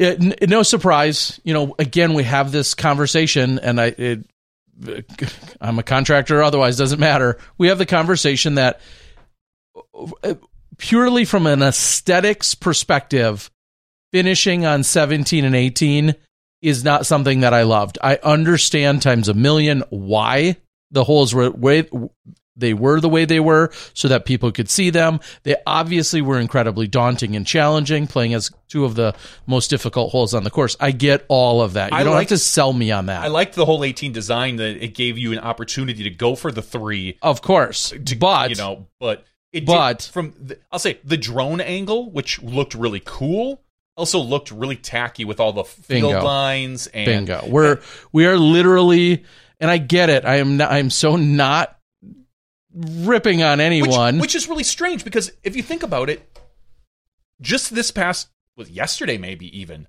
um, college basketball went into a football arena, set up a court, and there's this huge drone picture of a basketball court perpendicular basically in the end zone is what it would be. It looked like it's bigger than that, but it's in the end zone and the stadium full of people. And all I was thinking is like does that look tacky? Like that basketball is going into a college football stadium, setting it up. Hockey does that like once a yeah, year. Yeah, but it's all about the stands and the fans. Correct. Cross country, they indoor. They, you know, some of their you know, if you talk to, and granted, this is you know a lot of high school, but you know, a lot of their stuff are on golf courses where they draw lines and and and they're running through woods or fields or whatever the heck those cross country people do. Mo Mo's yeah, probably cross country. They're literally supposed to run across. Yeah, I know. Mo's probably that's yelling different, at me right now. Yeah, that's different. But, but I just uh, think of some of these other sports that are literally pushing themselves into other arenas, and we are playing on a different environment because that's the level of which we're at. Because we need the space, though. We need Co- the open correct. space, and that's why they're closing out on those holes. I just don't like it. And and it's the same reason nobody likes to see us mm-hmm. throwing over a parking lot at Winthrop. You know, there's there's just things that at some point we're going to leave those in the past and I understand it's infrastructure and it's all in due time and it'll all happen and I'm not trying to get all snooty and elitist, you know, as to where professional disc golf is because we've made these insane strides. I just it there's something about the the best way to understand how 18 is played and 17 is with a drone, and then the drone unfortunately is just saying, "Oh, okay, so we're playing through someone's soccer field." Mm-hmm.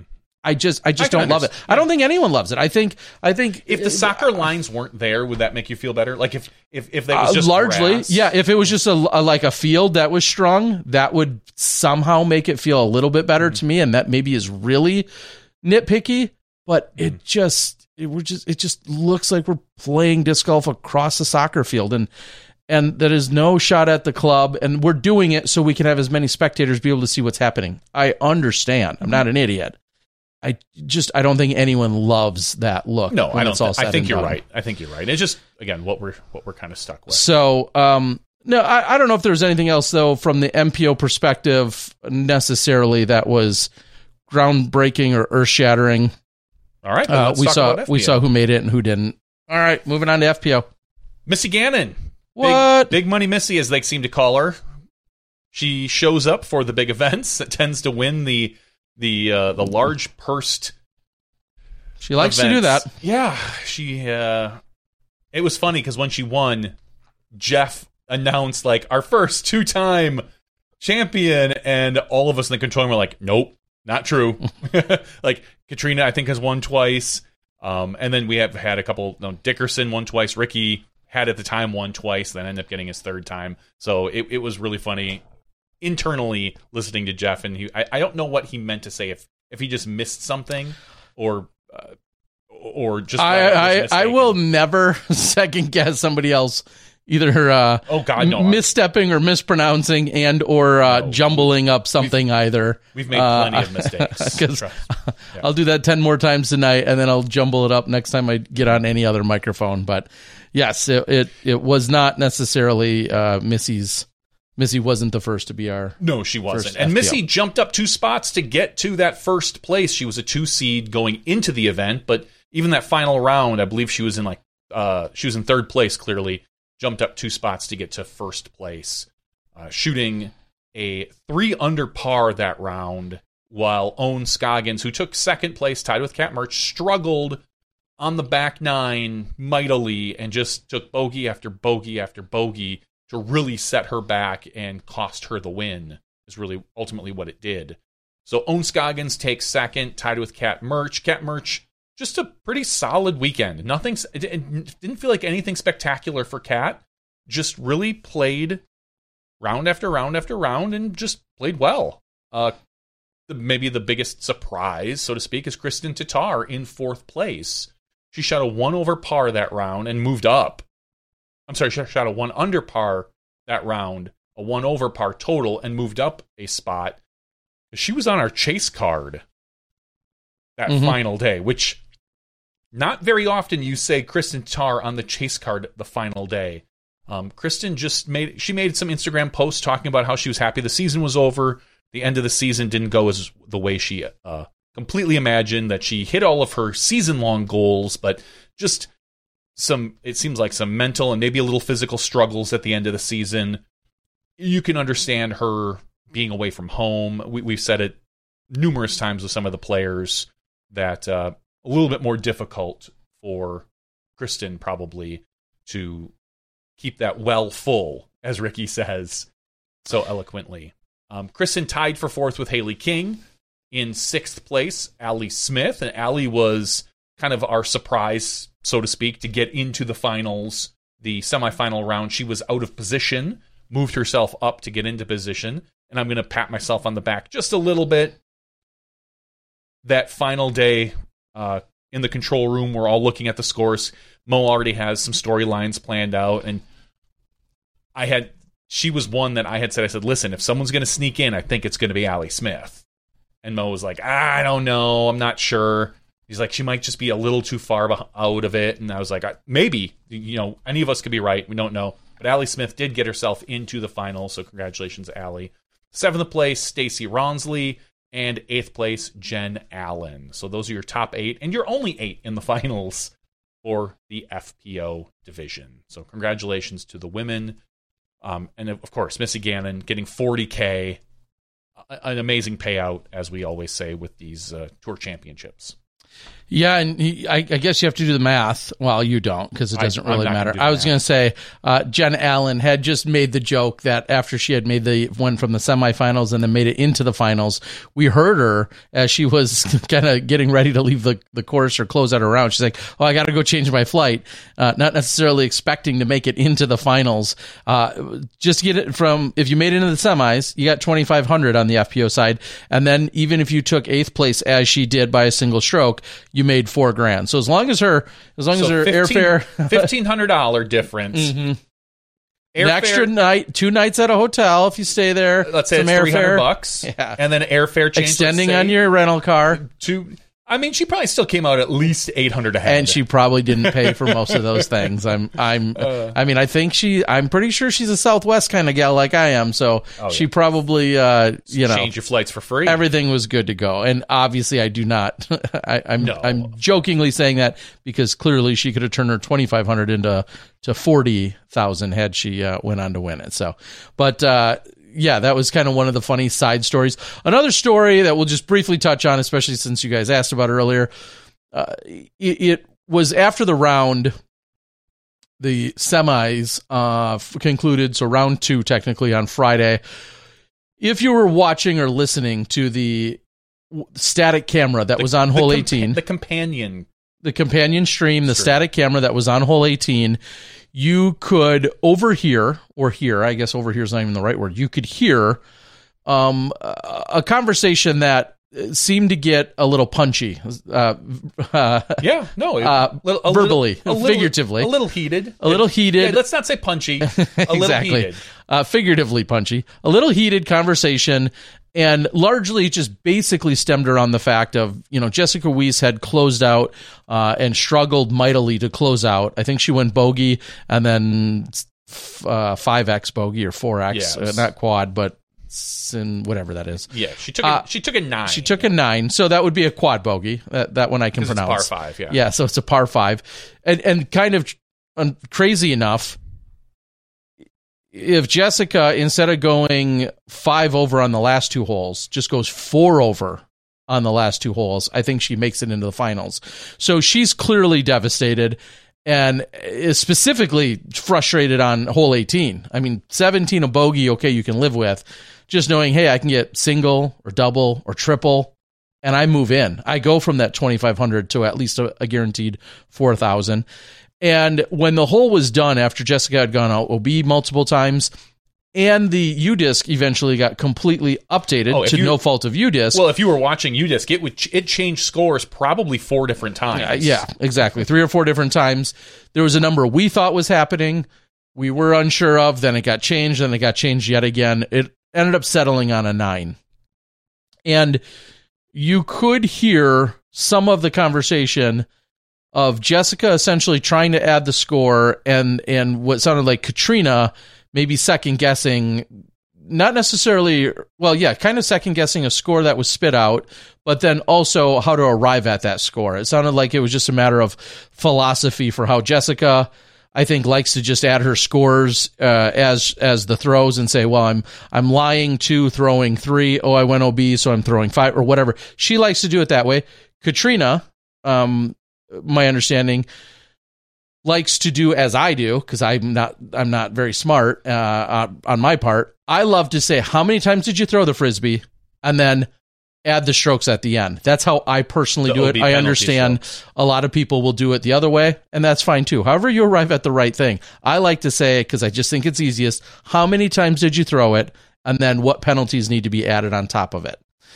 At any rate, it sounded as if there was just a discussion at how to arrive at the score, what the score was, and if there was in fact uh, pleasantries that went along with all of this, and and that was by and large the end of it. I think there was a scorekeeper, uh, the official scorekeeper of the event. He posted somewhere on Facebook saying, kind of basically rehashing everything I just said, and he said that there was a little bit of um, what was the term you used? It, was just it got a little bit Got a little uh, heated. heated Yeah, a little heated. in that overall exchange. And because I think that's all that's gonna that's all that's Yeah, gonna come no. of it. Well, there was originally a post that said, and, and I don't know where this came from or why someone would even say this, that it got heated, it almost came to blows, and Catrina could be suspended the beginning of the year. Yeah. Which, a hundred percent false. Yeah, Like, sounds it- like It never, like, way an exaggeration. It never came, my understanding is it never came close to coming to blows. It was just a little snippiness back and forth. There's, as we've said with the FPO division, it's a smaller division. You play with a lot of the same players over and over and over. At some point, and especially towards the end of the season, everybody's well is empty. I'm sure you're sick of probably seeing the same person over and over and over. We we used to say it about the lead card of the MPO. Remember, like, oh, everyone's always playing with the same four people. Like it's always Ricky and Paul and so and so and so and so, and just gosh, you'd think that you know they would just be sick of it. FPO is a smaller division, and you just it's an end of season, man. I I don't fault really either of them. It's just it's time to put the discs away, Yeah. take a break, Go to Mexico. get- go to Mexico, Lay on your bed. it's just the way it is, you know. And not everybody's going to get along. Not everybody has to be buddy buddy and chummy chummy. and, and you, you, you, we all know, as I stuttered through it, we all know Catrina's had some struggles with her game that clearly impact her mentally. And I'm not making excuses for anyone, but the, Catrina's been op- open and upfront about all of that, and we've seen it on camera. And we also watched how Jessica frustratingly closed out the round. So you can understand emotions are probably you know all over the place for a lot of people. And and again, no fists were thrown. uh, whether or not somebody feels like this still is a is something you want to put on note, and maybe any one of the competitors or card mates may say, "Hey, you know, just for the sake of having a paper trail, they may still submit it and document it." I wouldn't be opposed to that if you feel strongly enough about it, just to have it on paper. Um, I, I don't think it's that big of a secret that a number of years ago, Jessica and Kat were very much at odds with one another uh, a number of years ago, where it was seemingly a week in and week out thing for a little while. I feel like they've potentially buried that hatchet since then, and maybe some of that resurfaced or bubbled, and maybe it was all the situation. But having having it on record might not be the worst thing either. Again, because they're likely going to play together at some point, and you have something else to reference. But uh, who knows? I, I- I'll say let's not get too uh, wouldn't dwell too, too worked up on it. I, I will say I posted the payouts on Sunday and I said, Does anybody have any thoughts on this? And as a what I would consider a pretty good sport, Jessica was one that replied to my Facebook. She was in fact the first person to reply and said, I said, Does anybody have any thoughts on the payout here that's going to happen today and all these records and so on and so forth? What do you think about it? And she wrote, quote, I think I really blew it on 17 and 18 this week with a facepalm emoji. Honesty.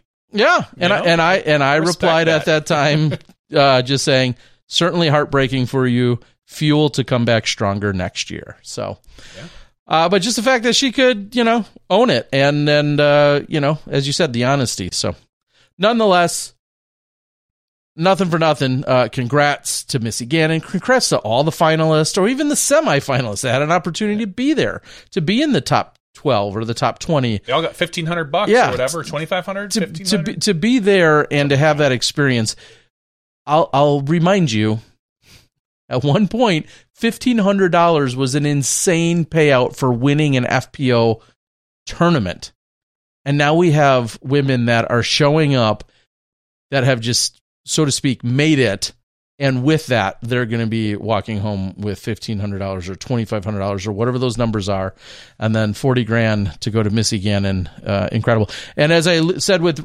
Ricky, the other quick note I'll, I'll put on that, even with winning only in air quotes, uh, like nine or, or $10,000, Kristin goes on to still become our overall single season record, record holder at like around $116,000 and I I think that is awesome. I think it's even cooler that no, not only is she back to back as $100,000 plus, but the fact that she straight up just holds the record in MPO or FPO. I'll say the same thing I said last year. Odds are next year it'll be a new record. Sure. and that's it'll be even cooler if it's her. it, it, I know it's it's great in general. I'm not I'm not uh, dismissing it in any means. It's just we're in an area, a time of the sport where it feels like things just continue to progress. And while we're not seeing a lot of the same interest jump levels that we saw during COVID times, it feels like we're still progressing. We're still there is still growth in the sport. You know, we're not seeing the double digit percentage growth that we saw the spike. Maybe we're just back to our normal, what it used to be seven to nine percent or whatever it was of growth, um, and that might be fine. I think the real question becomes, and everyone you know can kind of sit on it, is are these payouts sustainable? You know, the Pro Tour, the help of LL Bean, the help of As long as you have sponsors. Barbasol, you know, and the help of these Yeah. people that we've had, yes, are these numbers sustainable? You know, that we've worked so hard to see them. I think that is the big question. I think that is so tough. I think they're sustainable for these for like the tour championships because we're seeing some of these big sponsors come in. But it feels like the elite series events that keep pushing the envelope it might be getting harder and harder to keep pushing that that payout up because I'll tell you what we all know like just like I just said disc sales are down compared to the peak points in COVID. You can get discs now. And it might be getting harder and harder to, to say, for instance, going to Innova and saying, hey, man, we'd really like $35,000 for our tournament. Innova might just be like, I don't know. Or Discraft or DD or whomever. I'm not just picking on one company, just anybody. Like that, which is why it is very good and maybe even a requirement that we continue to seek outside sponsorship. And and Sean Jack, and I, I'm putting a lot of it on him, is doing a great job. We're getting companies like, you know, LWS or Barbasol or LL Bean, all those uh, halal guys. Those are great outside sponsors.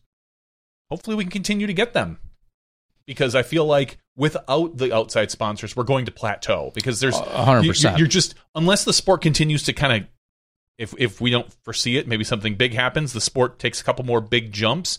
Manufacturers are selling a lot more discs. Maybe then they'll put in more money into tournaments. But you cannot expect our manufacturers to continue to push up the levels at which they sponsor events year over year over year. Hey, I'm Ryan Reynolds. Recently, I asked Mint Mobile's legal team if big wireless companies are allowed to raise prices due to inflation. They said yes. And then when I asked if raising prices technically violates those onerous two year contracts, they said, What the f are you talking about, you insane Hollywood ass? F- So to recap, we're cutting the price of Mint Unlimited from $30 a month to just $15 a month. Give it a try at mintmobile.com slash switch. $45 upfront for three months plus taxes and fees. Promo rate for new customers for limited time. Unlimited more than 40 gigabytes per month. Slows. Full terms at mintmobile.com.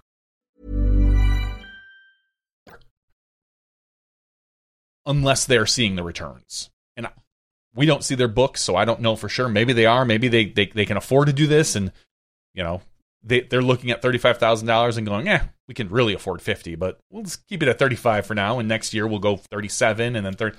I don't know the numbers, but uh, yeah, that's I I I, I don't know if sustainable is um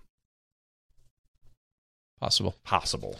Uh, one other big note that we saw that was announced since last week's show um, was the fact that we're going to see three of our our, our last three events to be um, broadcast on the CBS Sports Network and in some capacity. And I don't have it in, directly in front yeah, of me. I think there's going to be an edited version of USDGC, Throw Pink, and the Tour Championship. I believe edited down probably to an hour. Put on the CBS Sports. Uh, there's you have got the announcement in front of you. My guess is that it's going to be very similar to what we've seen in the past, with like Bluefoot doing a lot of the stuff. Probably some sort of voiceover, a little some narrative. You, God help us if there's a 20 minute introduction to the sport of disc golf at the beginning of each one. I will probably get very frustrated. Um, but just in general, hopefully, you know, a, a good, clean explainer on the events. Yeah, as you just said, it, and they're set to air right now on November 13th, November 27th, and December 11th. I believe those are all Monday night time slots. Please, please, disc golfers, remember this isn't for you. Don't Yeah, don't get all mad when they're not telling you, "Oh, this is Ricky's fourth run fell Yeah, in." This, this isn't That's- this isn't meant to be shot by shot coverage. Nobody on CBS wants to watch shot by shot coverage of a final round. or- Yes. like that's not how we're selling the sport. This is just, Yes. let's be honest. This is to sell the sport to sponsors outside commercials and CBS or maybe ESPN in the future or whatever. This, Yeah, is this a is- story that will have disc golf. You've already watched all it. these, You've already watched it, so and you know what happened. yeah. So you, you don't need to get all, all frustrated. Oh, they online will. and- I They know will. they will, and yell like, "I can't believe they didn't show this or this," or "I didn't even know how Ricky got to that position." And Yeah. it's like, ugh, So that that was announced last week, and uh, looking forward to seeing it. Anytime you have it on something of that scale, I know you're also going to complain. Some will complain and say, "Well, there still isn't such and such network with such and such, and it's up against football or whatever." Just, just. I, I think a good takeaway that I've really been trying to lean into as I see, you know, sometimes when you see a lot of criticisms, just take a little win and run with it. You don't always, and- myself included, you don't always have to find the the the singular most nitpicky and or uh you know self-serving negative to every single announcement and thing that gets released and i feel like and and it's not just disc golfers clearly. It, it's all of us. But sometimes just take the little win. Just like give a little minor fist bump pump and be like yeah that's cool. And don't worry about like the net the like really specific minor thing that then is not self you know serving you. Well, it's it's for the greater good. let's continue to focus on the negative. Terry Miller. Um, you briefly brought up with Ricky the spectator situation. yeah It feels like when you compare, and I, I don't have the numbers as to how many um, spectators there were out there. It didn't look like an outrageous number. It looked like pretty moderate. What do you think the Pro Tour can do? I don't want to say should, but can do if if they want to improve spectatorship at this event. It, it it's uh, the, I think there's a couple of trains of thought. Thankfully, no one listens to me, so this is it doesn't matter what I say. But there is a couple Wha- of trains wait, of what- thought. What was that? I wasn't listening. Uh, I understand. Someone so, someone even posted on our board with one kind of along those lines of, well, what if there was a week in between? That might give some people more breathing room. Somebody somebody might be able to skip out of the office in Charlotte on Thursday and Friday to watch USDGC, and then the next week they couldn't dare. But maybe if it was a week later, whatever. I mean, you, you, I know we're getting a little uh, specific there. I worry that that will lose more momentum than even before. And quite honestly, the players don't want that because you're not going to put another event in between there. We're already at the end of the year. Everybody is dying to go home. They just are. Everyone is ready to go home. And and that's crew, but that's even the players, more so the players. So having a week in between, I don't think that generates extra buzz or excitement, although it may reduce some of the USDGC hangover one could argue, and I don't think this is it's not going to happen in 2024. One could argue, could the US could this be before the USDGC? I I was kind of I was kind of thinking Going to jump ahead of them and see if that steals any Or- thunder. Or it may or may not. just make and my not my idea, but a thought. Why not make MVP the the tour finale? Make this and and I don't know, you know, I don't know if you can have like so to speak the MVP Open sponsored by Barbasol and MVP discs powered by I mean we can do whatever we wanted. But do we need to have and and make that the separate championship?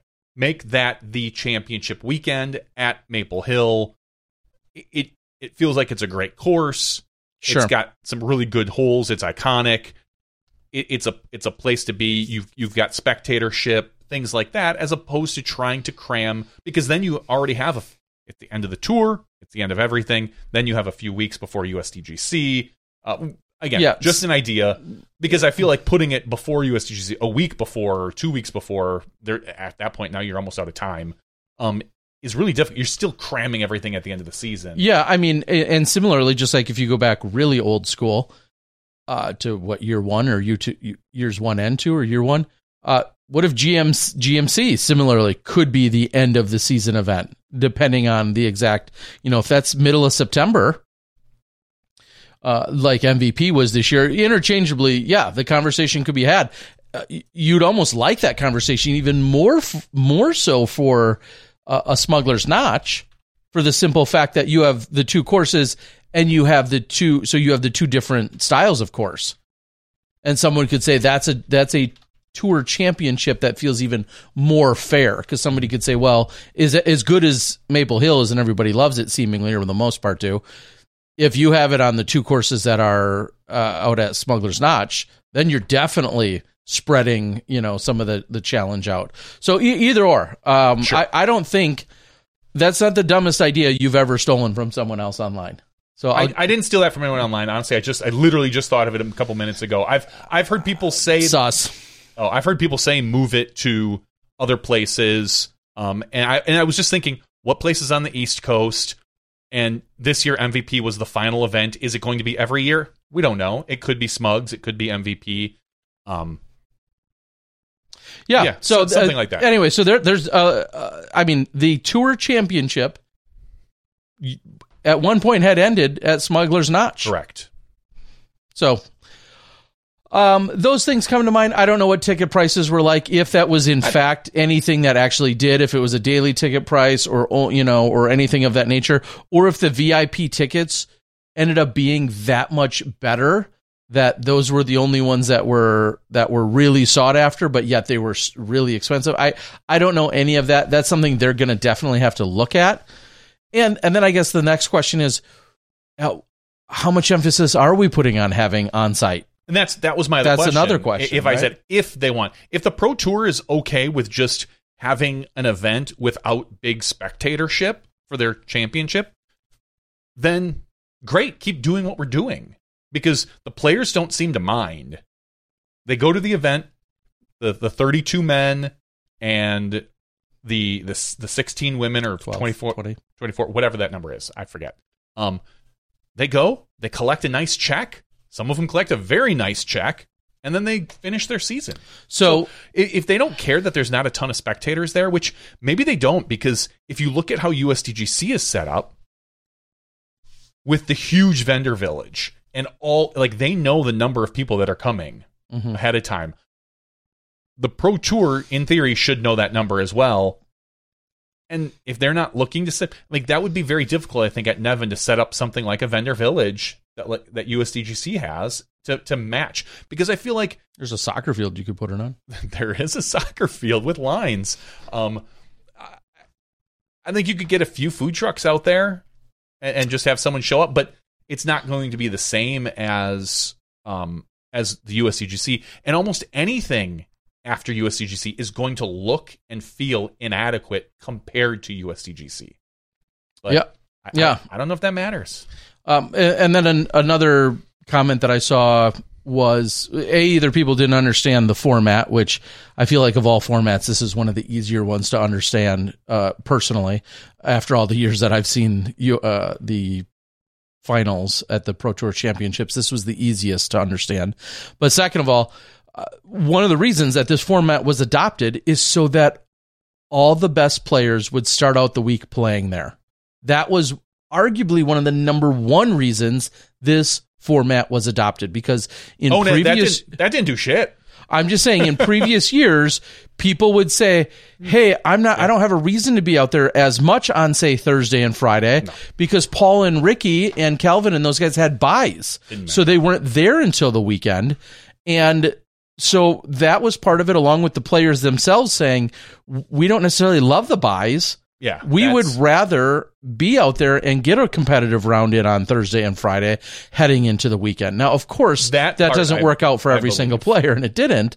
But that's part of the overall conversation is people having less interest in being there early in the week if the top players weren't there. I never bought that. I never bought So when people said it outright, you you still don't buy it? No, I don't. Okay. I don't buy. Like, sure, there are probably some individual people that are like, yeah, I'd rather see Paul and Ricky, whatever. Uh, But to me, I don't think that was a a huge. We have so many good players and personalities now over the last three to five years that I felt like, okay, cool. Yes, Paul particularly, as well as Ricky. Now, I think even a little bit less. They have a following that people want to see them. They want to see the best. Mhm. And sure, I mean, did people not come because Paul wasn't there this this year? Maybe. I mean, that's that's I'm sure not- there was some I'm sure there was some grouping of Do- people. Is what is it? a thousand people? No, No. no. So I don't think that that the fact that the that the top players weren't playing because I tell you what, the top players were still there. They just weren't competing. They were probably there early, walking around, practicing. Maybe they're after practicing. If you wanted to see them, you might have been able. They might even have been there signing discs. I don't think that that was a huge deal for the the Thursday and Friday of the event. I think it has more to do, as we've said, with USDGC and people taking their vacation. If you're going to go to an event, you're going to go to USDGC. If you're going to take time off, that's the event you're going to do it for. Well, Certainly. But the question is Saturday and Sunday. Most people aren't working. Why weren't there more people there Saturday and Sunday to me? Like, I, I, I don't know the answer to that. Maybe it's USDGC, burnout, maybe maybe it's anything, but I, I, I never particularly bought the idea that there were, we weren't getting huge crowds because the top players weren't playing. I don't think I don't think it was a matter of huge and- crowds, or that's ex- solely a re- the reason. And I know some of the players they preferred to play. I'd love to know the the numbers, and I don't know if we'll ever know of players that liked the buys versus didn't like the buys. Yeah, that's a good question because uh, Simon probably would have liked to buy into the into the finals. Um, I, I don't know. I, I it seemed I- like most of them didn't, from yeah, what and, we've and heard. I'm okay with that. If the play, if this is the way the players want it to play, then I'm all for it. It to me, I don't really care who plays what rounds, but as I said, we have so many good personalities these days. Yeah, but that I, I, don't- I don't, I don't, I think it matters. I do think it does matter for the simple fact that people still go to an NBA game, and when so and so isn't in the lineup, they're all pissed off. When when somebody Sure. comes goes to a, if I went to a Milwaukee Bucks game, and I, I wouldn't get this way because I'm not a passionate fan, but if I went to a Milwaukee Bucks game and And uh, Giannis. and Gian, uh, Giannis, yeah yeah yeah Giannis, I'm a big fan, uh, didn't Clearly. play. I, I wouldn't. be- I personally wouldn't be pissed off again. I'm a bad example, but I, I there's people that get really ticked off. Yep. Same thing, of course, in all of our professional s- sports. When someone's sitting out or not playing for any given reason, whether uh, it's a coaching decision or just a organizational decision that they're not playing, the fans are mad about it, and so Oh, yeah. fans want to be able to have the opportunity to see. And I think that factored in. I don't think it was the number one factor to changing the format. I don't even either. think it was a major factor. but I think it, it's a- I it think definitely it's was a factor. I think it's a very minor factor. So, nonetheless, uh, I guess we'll see, and we'll see. Uh, we said it earlier. I don't know. Moving it? Do you think moving it out of Charlotte is a good idea? Further away from Rock Hill?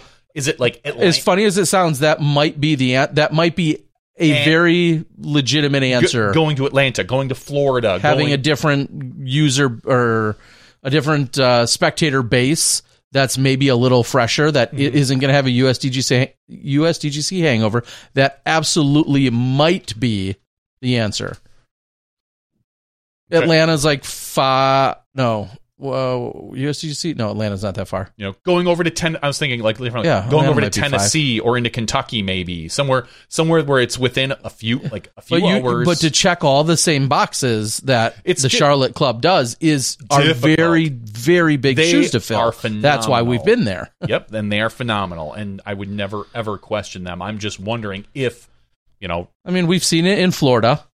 Uh, is the other main place, and Mm-hmm. that, we've seen that was pre that was pre COVID. That's no one was even thinking of spectators really at that point. Mm-hmm. Yeah, Like, it was- It, is- it wasn't. It wasn't. It was. and an, Smuggler's Notch when it was there was it was also an afterthought. s- you know. Spectators. Everyone expected about fifty people. yeah, and the fact of even having in in uh you know w- there's a lot of uh, it's not a secret that going up to Smuggler's Notch for a weekend isn't inexpensive either. No.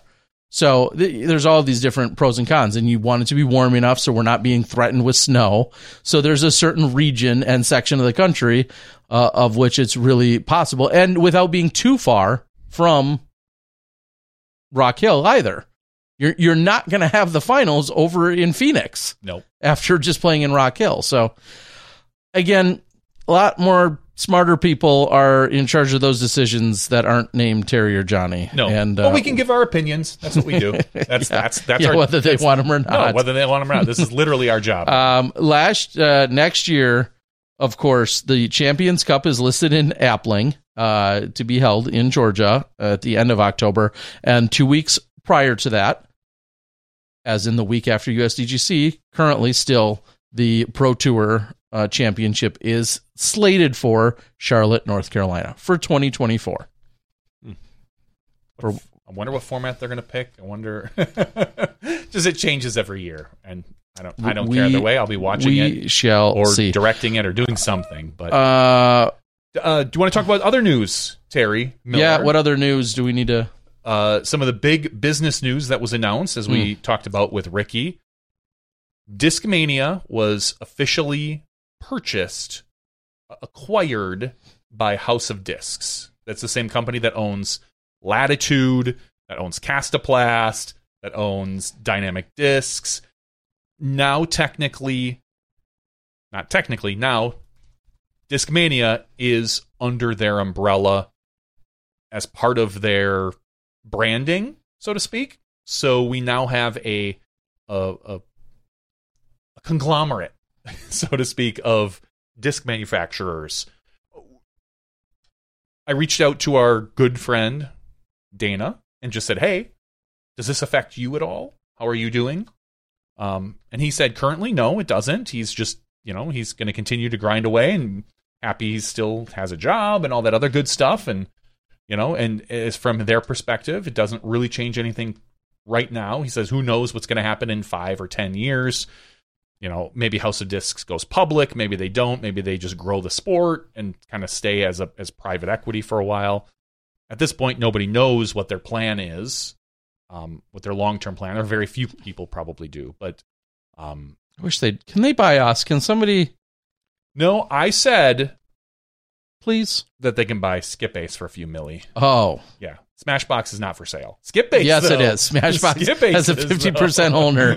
Smashboxx is for sale. I can say that. Uh, it's really cheap. Trust me, it's real cheap. yeah, we'll give you a real good deal Yeah, that's right. on this. yeah, just so- give, just we just give us some good salaries every year, and we'll sit and do this. We'll even maybe do more podcasts if you give us Mm, good salaries. that's what they want. That's what that's what everybody wants.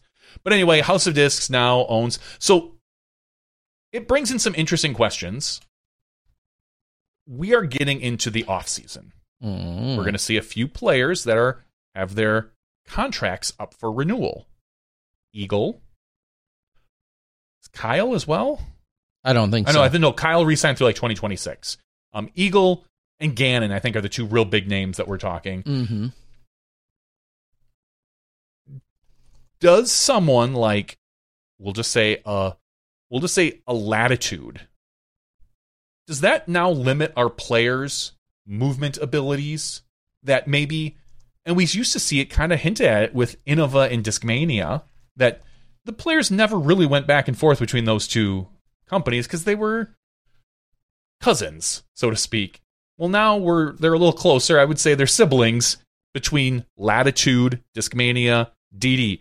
Do we not see Eagle have an opportunity maybe to go to one of these other companies because they would not try to poach him, so to speak, from one of the parent one of the other sibling companies? So have we now, in theory, not we, but is there a restricted free agency for some of these players? Limit more limit more limited options. Like or does House of Disc just say, guess what? Eagle you're to, you know, that's fine. You can go to Latitude, but there's no longer probably a bidding war. Why that wouldn't make sense as to why Latitude would try to outbid Discmania for Eagle's services. It would and it wouldn't because you still have those They're individual brands. but exactly. still. You still have them as individual brands, and I think that would be one of the conversations. Yeah, when you have a, the overall same parent owner, so to speak. Though, yeah, you're right. It feels counterintuitive to say, "Oh, hey, Latitude will offer X," and then Discmania comes over and says, "Well, I'll offer X plus Y to keep you." Mm-hmm. I that's a good question, and and does that make other brands, if that's the case, does that make other brands outside of the House of Dis that much more? I don't want to say lucrative or or competitive or appealing, maybe. Um, if you're on the outside of not being in, in part of House of Dis, you know, namely your For now. you- for now, your Innova and your Discraft are the two big ones that come to mind that aren't part of it yeah, w- w- will there be more or less bargaining power or not? But there's also probably something to be said about being underneath that overall umbrella of House of Disc, where there might be other intrinsic or or back end deals or values that somehow are worth more. Maybe. that you know kind of counter that. I that that's a really good question. Or, or are we going to see, you know, and I don't know if this is even possible. I'm sure everything's possible. A player sponsored by House of Discs that can then throw anything in the brand. Sure. You know, it- cool. Eagle is the f- quote unquote the first player to be sponsored by House of Discs, and he can throw anything from Discmania to Latitude, DD, uh, Kastaplast, whatever else they make. um, I'd be curious to see if we're going to see anything like that, and then that his salary, so to speak, doesn't hit any individual brand yeah, their bottom line. I don't know if that's truly a possibility, if that's anything that they're looking at, but I was thinking that today that are we going to see less options for players when they're all when when half of half of our major brands are under one umbrella now. hmm You know, so now you've got Discraft, Innova, House of Discs. Like those are your really MVP. Those are your really big manufacturers that are vying for players. Obviously, Lone Star is still out there. Legacy is still out there. We've got Thought Space is still doing things, but you know these are all companies that well, Thought Space still has their disc manufactured by somebody else. Mhm. You know, Infinite does the same thing, has their disc manufactured by someone else. I, I'm curious to see what it does to the market in general, and and what we're what we're going to see. Um, maybe Smashboxx should start making frisbees. who's who would make our frisbees? No, we make them. Let's get some injection molders. Ooh. Just start with one. Would one fit down here in this room? Uh, yeah, no, people would, but if we could, the machine itself would fit. Okay, A small one we could get to fit. We just couldn't work it on either the left or right side Okay, of well, it. We'd be out of be out of luck. I mean, I've got a basement. There's a garage. We could there. put it in your garage. I don't know. I mean, I this were molded in garages Uh, they- for quite a few Yeah. years. I've, I've visited a few of them. Oh, I- so, I don't want it in my garage, particularly because I like to park in my garage in the winter. oh, so I mean, we, we'll be fine with temperature cooling when discs come out, uh, and it's 102 in Wisconsin, and then uh, six months later it's it's you know negative negative, 10. yeah, negative 10. Our our quality, our consistency will be through the roof. It will be like you've it. never seen before. That's for sure. we need some ventilation. Eh. Oh, really? OSHA's not visiting us. We'll be just fine. Don't don't you worry about our Yeah, you operation. keep your nose to yourself there, Ray. Uh, Don't- don't- the, the don't you call Smashboxx operation. Uh, the other big news that we saw today, and I did not process all of it, uh, but long and short of it is that the results of public comment on proposed rule changes for 2024 have hit the PDGA.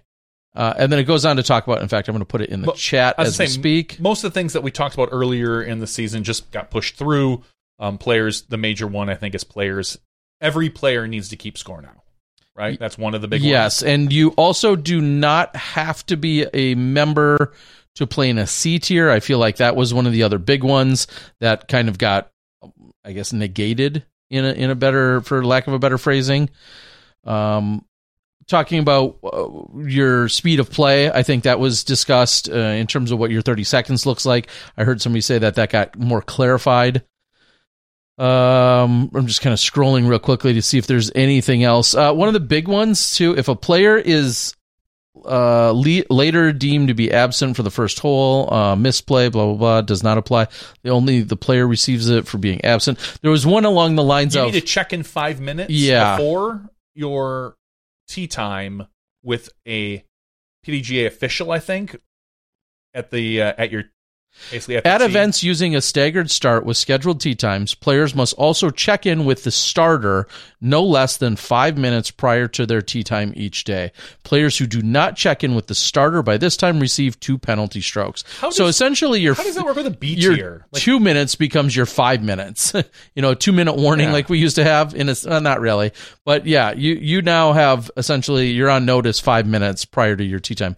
What do you mean with a B tier? I mean, if it has a staggered start.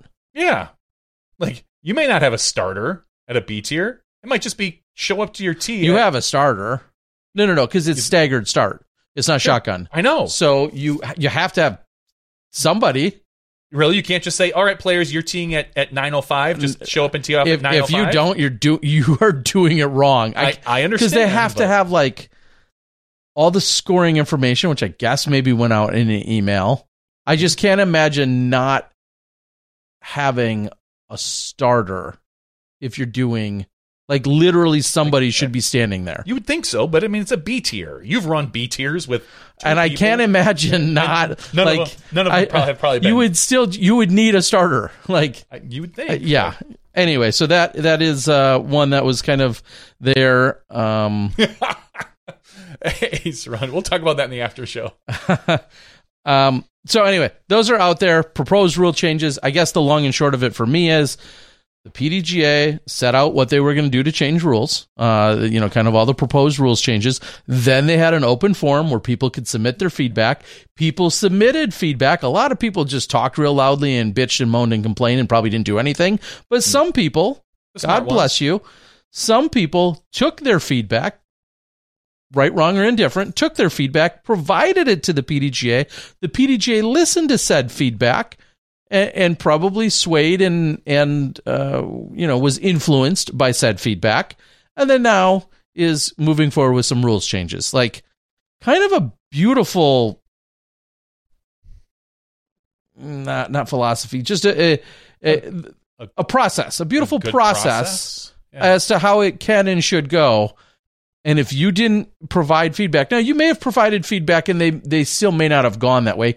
Clearly, if 50 people sent in something one way and, and 51 people sent it in another, just because the 51 sent in doesn't mean they necessarily went that way. But the point is, there was the opportunity to provide some feedback. They listened to feedback, and it looks like they've made some significant adjustments to what they had originally proposed. I don't know if you can ask for too much more than that. So, um, and I don't get paid by the PDGA to say any of that. I just feel like that seems like a pretty logical, adult like way to move forward with it. So, uh, there we go. Uh, Darren said, I've played without a starter. We expected someone to be there, but no one showed up. So we just like teed two minutes after our tee time. Uh, I get it. I just personally, if I'm going to go through the effort of hosting an event that is a staggered start event, I can't imagine not either me or someone else. Like you're doing a poor job. Like I'm, I'm just going to say that you are doing a piss poor job of running your tournament if you're having staggered starts with tee times and you don't have someone there officially starting them off. So what happens if you don't show up five minutes before your tee time? I just said you get a two stroke penalty. So, I, I here's what I'll say. That is going to go. That that's that's going to work just fine for major events. I, I would be hard pressed to see if we'll ever see a stroke from a B tier. I just I can't imagine. I feel like it should happen once and then you'll learn your damn lesson. so. And again, here's what I'll say: You're the starter because you're it's your B tier, Terry. hmm Group shows up. One guy shows up two minutes before the tee time, not five minutes, but two minutes. He's there in plenty of time. You're stroking him. Sorry, you're getting. You should. I know you should. Per but, the rules, you should. but I, I mean, maybe, maybe, especially in year number one, I- when I I, just don't send out think- my notes the day before the tournament, and I say, "Hey, everyone, excited to have you. There's 200 of you tomorrow." In big bold letters for maybe the second or third or fifth time, I say, "Please remember, Yep. check in with the starter no less than five minutes before, so that we, we are all accounted for." And if if I just don't see these it- people are mostly adults, uh, mostly. or they're accompanied by one usually. I just don't see. Uh, I see this as a, um, an um, kind of a fallback to something. Obviously, with the the Luke Humphries issue that we had this year, hmm like this is probably almost almost in direct relation to it. More than likely, a response to it. I just don't think anyone's going to do it.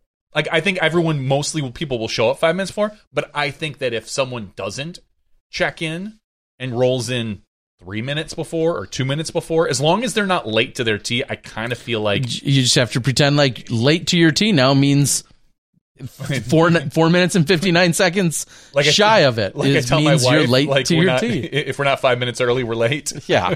So I, I, I hear what you're saying. I, I just agree. I, Somebody no will be problem. made example of. Wait till it gets. Wait till it happens on a big event early, and then somebody's made an example of it, like Sure. some Yeah. high profile player. Uh, Darren Eck has a good point. Can I can I show up an, an hour early and say I'm here? Walk I would. Yeah, that's at least And your then- five minutes. You've checked in with the starter. and then not show up until like literally it's your turn to. I would assume the starter should, in some capacity, either A, remember, or B, put a little dot next to your name. It was like, oh, I saw Ricky. Yep, Ricky was here. He was here two hours early. That's fine. But you, you are to check in with the starter and be there at least five minutes out. it says and be there, right? That's Uh, what you're saying.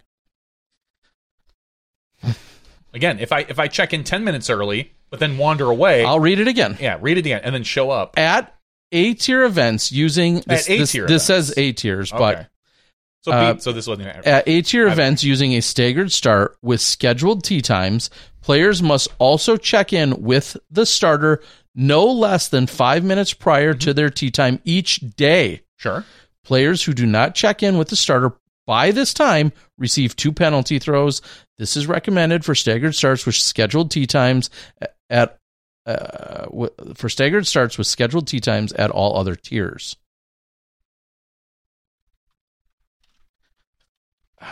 I just think it's it's funny because like someone said, I I, sh- I show up that morning, an hour before my tee time. I walk over to the starter, be like, I'm here, and then you wander away.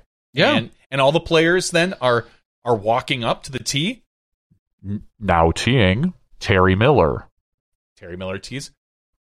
Everyone's looking around like, oh, that's weird. John hasn't showed up. Yeah. John hasn't now showed up. teeing. Yeah. Not teeing somebody else. Then John just kind of walks up and is like, I'm here. Like it just it would be. It's. a I mean, in theory, you should also be there You to should. watch your card mates throw. That's Yeah, part of the rules. That's part of the rules. Yep. so I mean, I'm just saying that there's it's weird. It's, it's I don't. weird. I don't think it's as weird. And and truth be told, let's be real here. As much as we've already beat Yeah. this to death. Oh, yeah. Truth be told, most players, most ninety plus percent, already want to be there five Yeah. minutes ahead. Oh, yeah. This isn't not. This is not much of a stretch. No, if it's not. thirty minutes I'm just poking holes at this if point. 30 minutes was the requirement, uh, you have a different discussion. But we're talking about five minutes prior to your tee. I don't think that's crazy as an expectation, personally. Uh, chiming in on the board is Eagle McMahon. Actually, says he just got home and he's about to go to sleep, but maybe he'll join in uh, to the podcast in the next week or two. So that would be great. I know Eagle had talked about uh, some sort of shoulder surgery uh, for I think an impinge, impingement, something along those lines. So obviously, is we wish- labia the right word? What? I'm just kidding. What did you say? no, I don't. Whatever you said, I don't think it's the right word, Terry. um, uh, and uh, arm, arm. God. no, okay, guess not. Nope. I couldn't think of it. That's that's fine. probably not it. Nope. Let me let me Google it. Should I Google it? Yeah, it, it, it impinged labia. Impinged labia. Impinged? That was I. I didn't remember hearing that word. Impinged. How do you spell that? uh, I M P I N G E D. Labrum. Is that is that the word? I don't know what it is. Labrum Im- would make sense. impinged. Yeah. Oh, shoulder. Hey, is that the Yeah. right part of the No, body? The, the correct term is labrum. Labrum. Yes. See, that's why I'm not, a doctor. not- yeah, not labia. that is a completely different part of the body, Terry. See, this is this is the only reason that kept me from being a doctor is I couldn't remember the words. Yeah. Well, I, either way, for your impinged labrum, we wish you the best, Eagle. And uh, when you when you Labral tears. yes, that's totally. oh, guys, this is my co-host. This is my friend for thirty years, and I still. Uh, I think I got it figured out. That's yeah. Okay. Anyway, Woo! All right. Woo! Anyway, um, yes. So, Eagle, we wish you the best. Anyway, be Um, safe. Another announcement, even though we did make this, we did break the news last Tuesday. Yes, the exclusive. The exclusive news, if you were here, you heard it first. uh, Pablo, Genesis, McBeth, they made a, a formal announcement with a few posts this week. Um, and we wish you nothing but the best, Paul and Hannah. Of course, we told you that last week when we broke the news. Gosh. Um, Now the internet's no. now everyone knows. I couldn't keep it a secret for that long. No.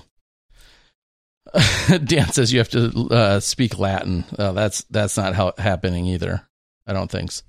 Um, yeah. Any. uh, Yeah, Eagle said on the 26th or 27th. I was just thinking of when he said his surgery is, which is coming up in like a week or two.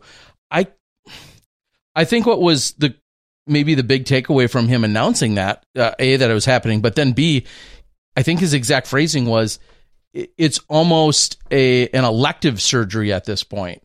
and I- I know that Eagle has gone through all of these different approaches and these I don't want to say attempts, but all these different strategies for how to get this under control and and possibly get it fixed. Well, Good luck, and, Yeah, and I I don't mean- mean that in a negative way. I mean like good luck, just because Yeah. w- w- we just know that this has been an ongoing issue for so long yeah. and hopefully this is maybe the the thing that I don't want to say ends it, but yeah, I guess that's the best way to put it. Ends the any kind of pain or any kind of Discomfort or just, yeah frustrations that go along with it because there's probably always a certain degree especially with someone who throws so hard there's probably a certain degree of just sheer hesitation with damn near any throw when you're in that much pain and you're talking about or you've been in that much pain and then you're always just constantly thinking in the back of your mind oh man if i did this could i potentially re-injure myself so And- w- whatever and in general, any Yeah. surgery has the potential for complications. So we're like we said, we're hoping for nothing but the best for Eagle. Yeah. and, and we'll we'll catch up and definitely uh, figure out what uh, how that went and what's going on. So when when he when he joins the show and he has no arm, well, no, it's like I'm going to throw lefty guys. I guess that'll answer that question, Yeah, won't it? Um, and the sad part is, for the rest of the world, is it, it wouldn't probably take long for him to become a proficient, a proficient lefty thrower as well. Oh God, he's he. I mean, I know is. he already Yeah, can, he but I'm already just saying, like, like fully compete left-handed. And we saw what Will Schusterick obviously had done uh, at the USDGC as well, with now being able to putt lefty. Uh, just in, insane. It would be crazy. it would be crazy. All right. Is there any uh, the other quick news that we can reference? As much as I didn't do uh, the research I would have liked to. Long and short of it, though, is UDisc has officially announced their own rating system, Ratings. and we should just have them on. I feel like I, I almost reached out earlier today.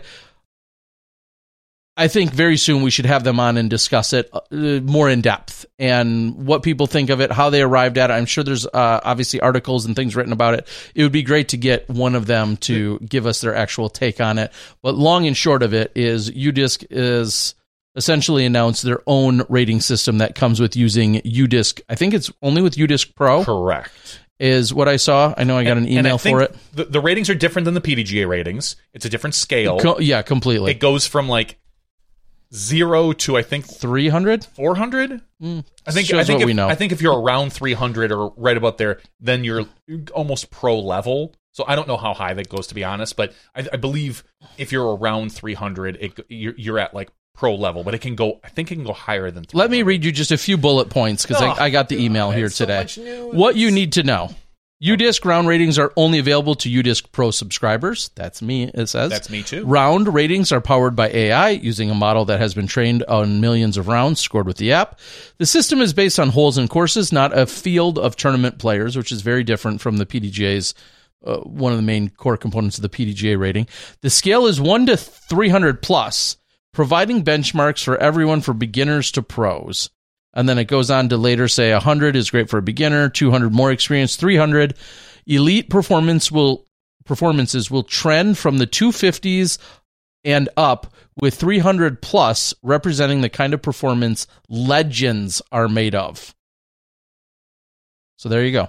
Which- Wait, you didn't use the PDGA ratings, and it goes on to talk No. about that. So PD we'll, we'll break it down more and have that discussion. I, actually, I'd be kind of interested to go out and maybe use it one of the, maybe even this week. But uh, that is new. Uh, I'll- give it a week or two. I'll be excited to really get a lot more feedback from people and see what they think of it. Uh, and someone I saw someone say that they had scored a few rounds and they felt like a 200 was about uh, a PDGA 900 is kind of right around there. Obviously not one for one, but kind of close to what they equated. Like he's like, I shot an, I know what this course is. I know what the ratings generally are. I scored about a 900 PDGA. It gave me a 200 in UDisc. It, it also means you need to make sure to keep your course accurate. Like I think about Dretzka Park, where you know you you could just put threes for everything and not care about whether oh which position is this in. If you care about your rating, your UDisc rating, you want to make sure that that's accurate because you know a 200 a 220 foot shot is going par 3 is probably going to be scored way different than a 330 foot par 3 that goes pushes back and into the woods and off to the left and it's a way different par 3 so looking at you know if it truly does look at each individual hole and how it's scored those scores are going to be way different and your your quote unquote rating would be different. So make sure if you're scoring with UDisc, you double check that the pins are in the right position based on your course. And yeah, I think of the simplicity of that for like a nearby course to us is like Sussex. It has yeah. 18 tees and 18 pins. Nothing changes. Then you compare and contrast that to Dretzka Park, as you just mentioned. There's 13 long tees. Or, yeah, 13 long tees. Maybe even more. 18 regular tees. And then every pin has anywhere between one and five positions. So there's a, this infinite combo of what that course could look like on any given day or week. And uh, th- th- clearly, I, I, don't know how UDisc uh, entirely does all of those details, but AI, just the, you, bro. Just the fact, though, that there's you know those two courses couldn't be any more different in terms of the capabilities out there.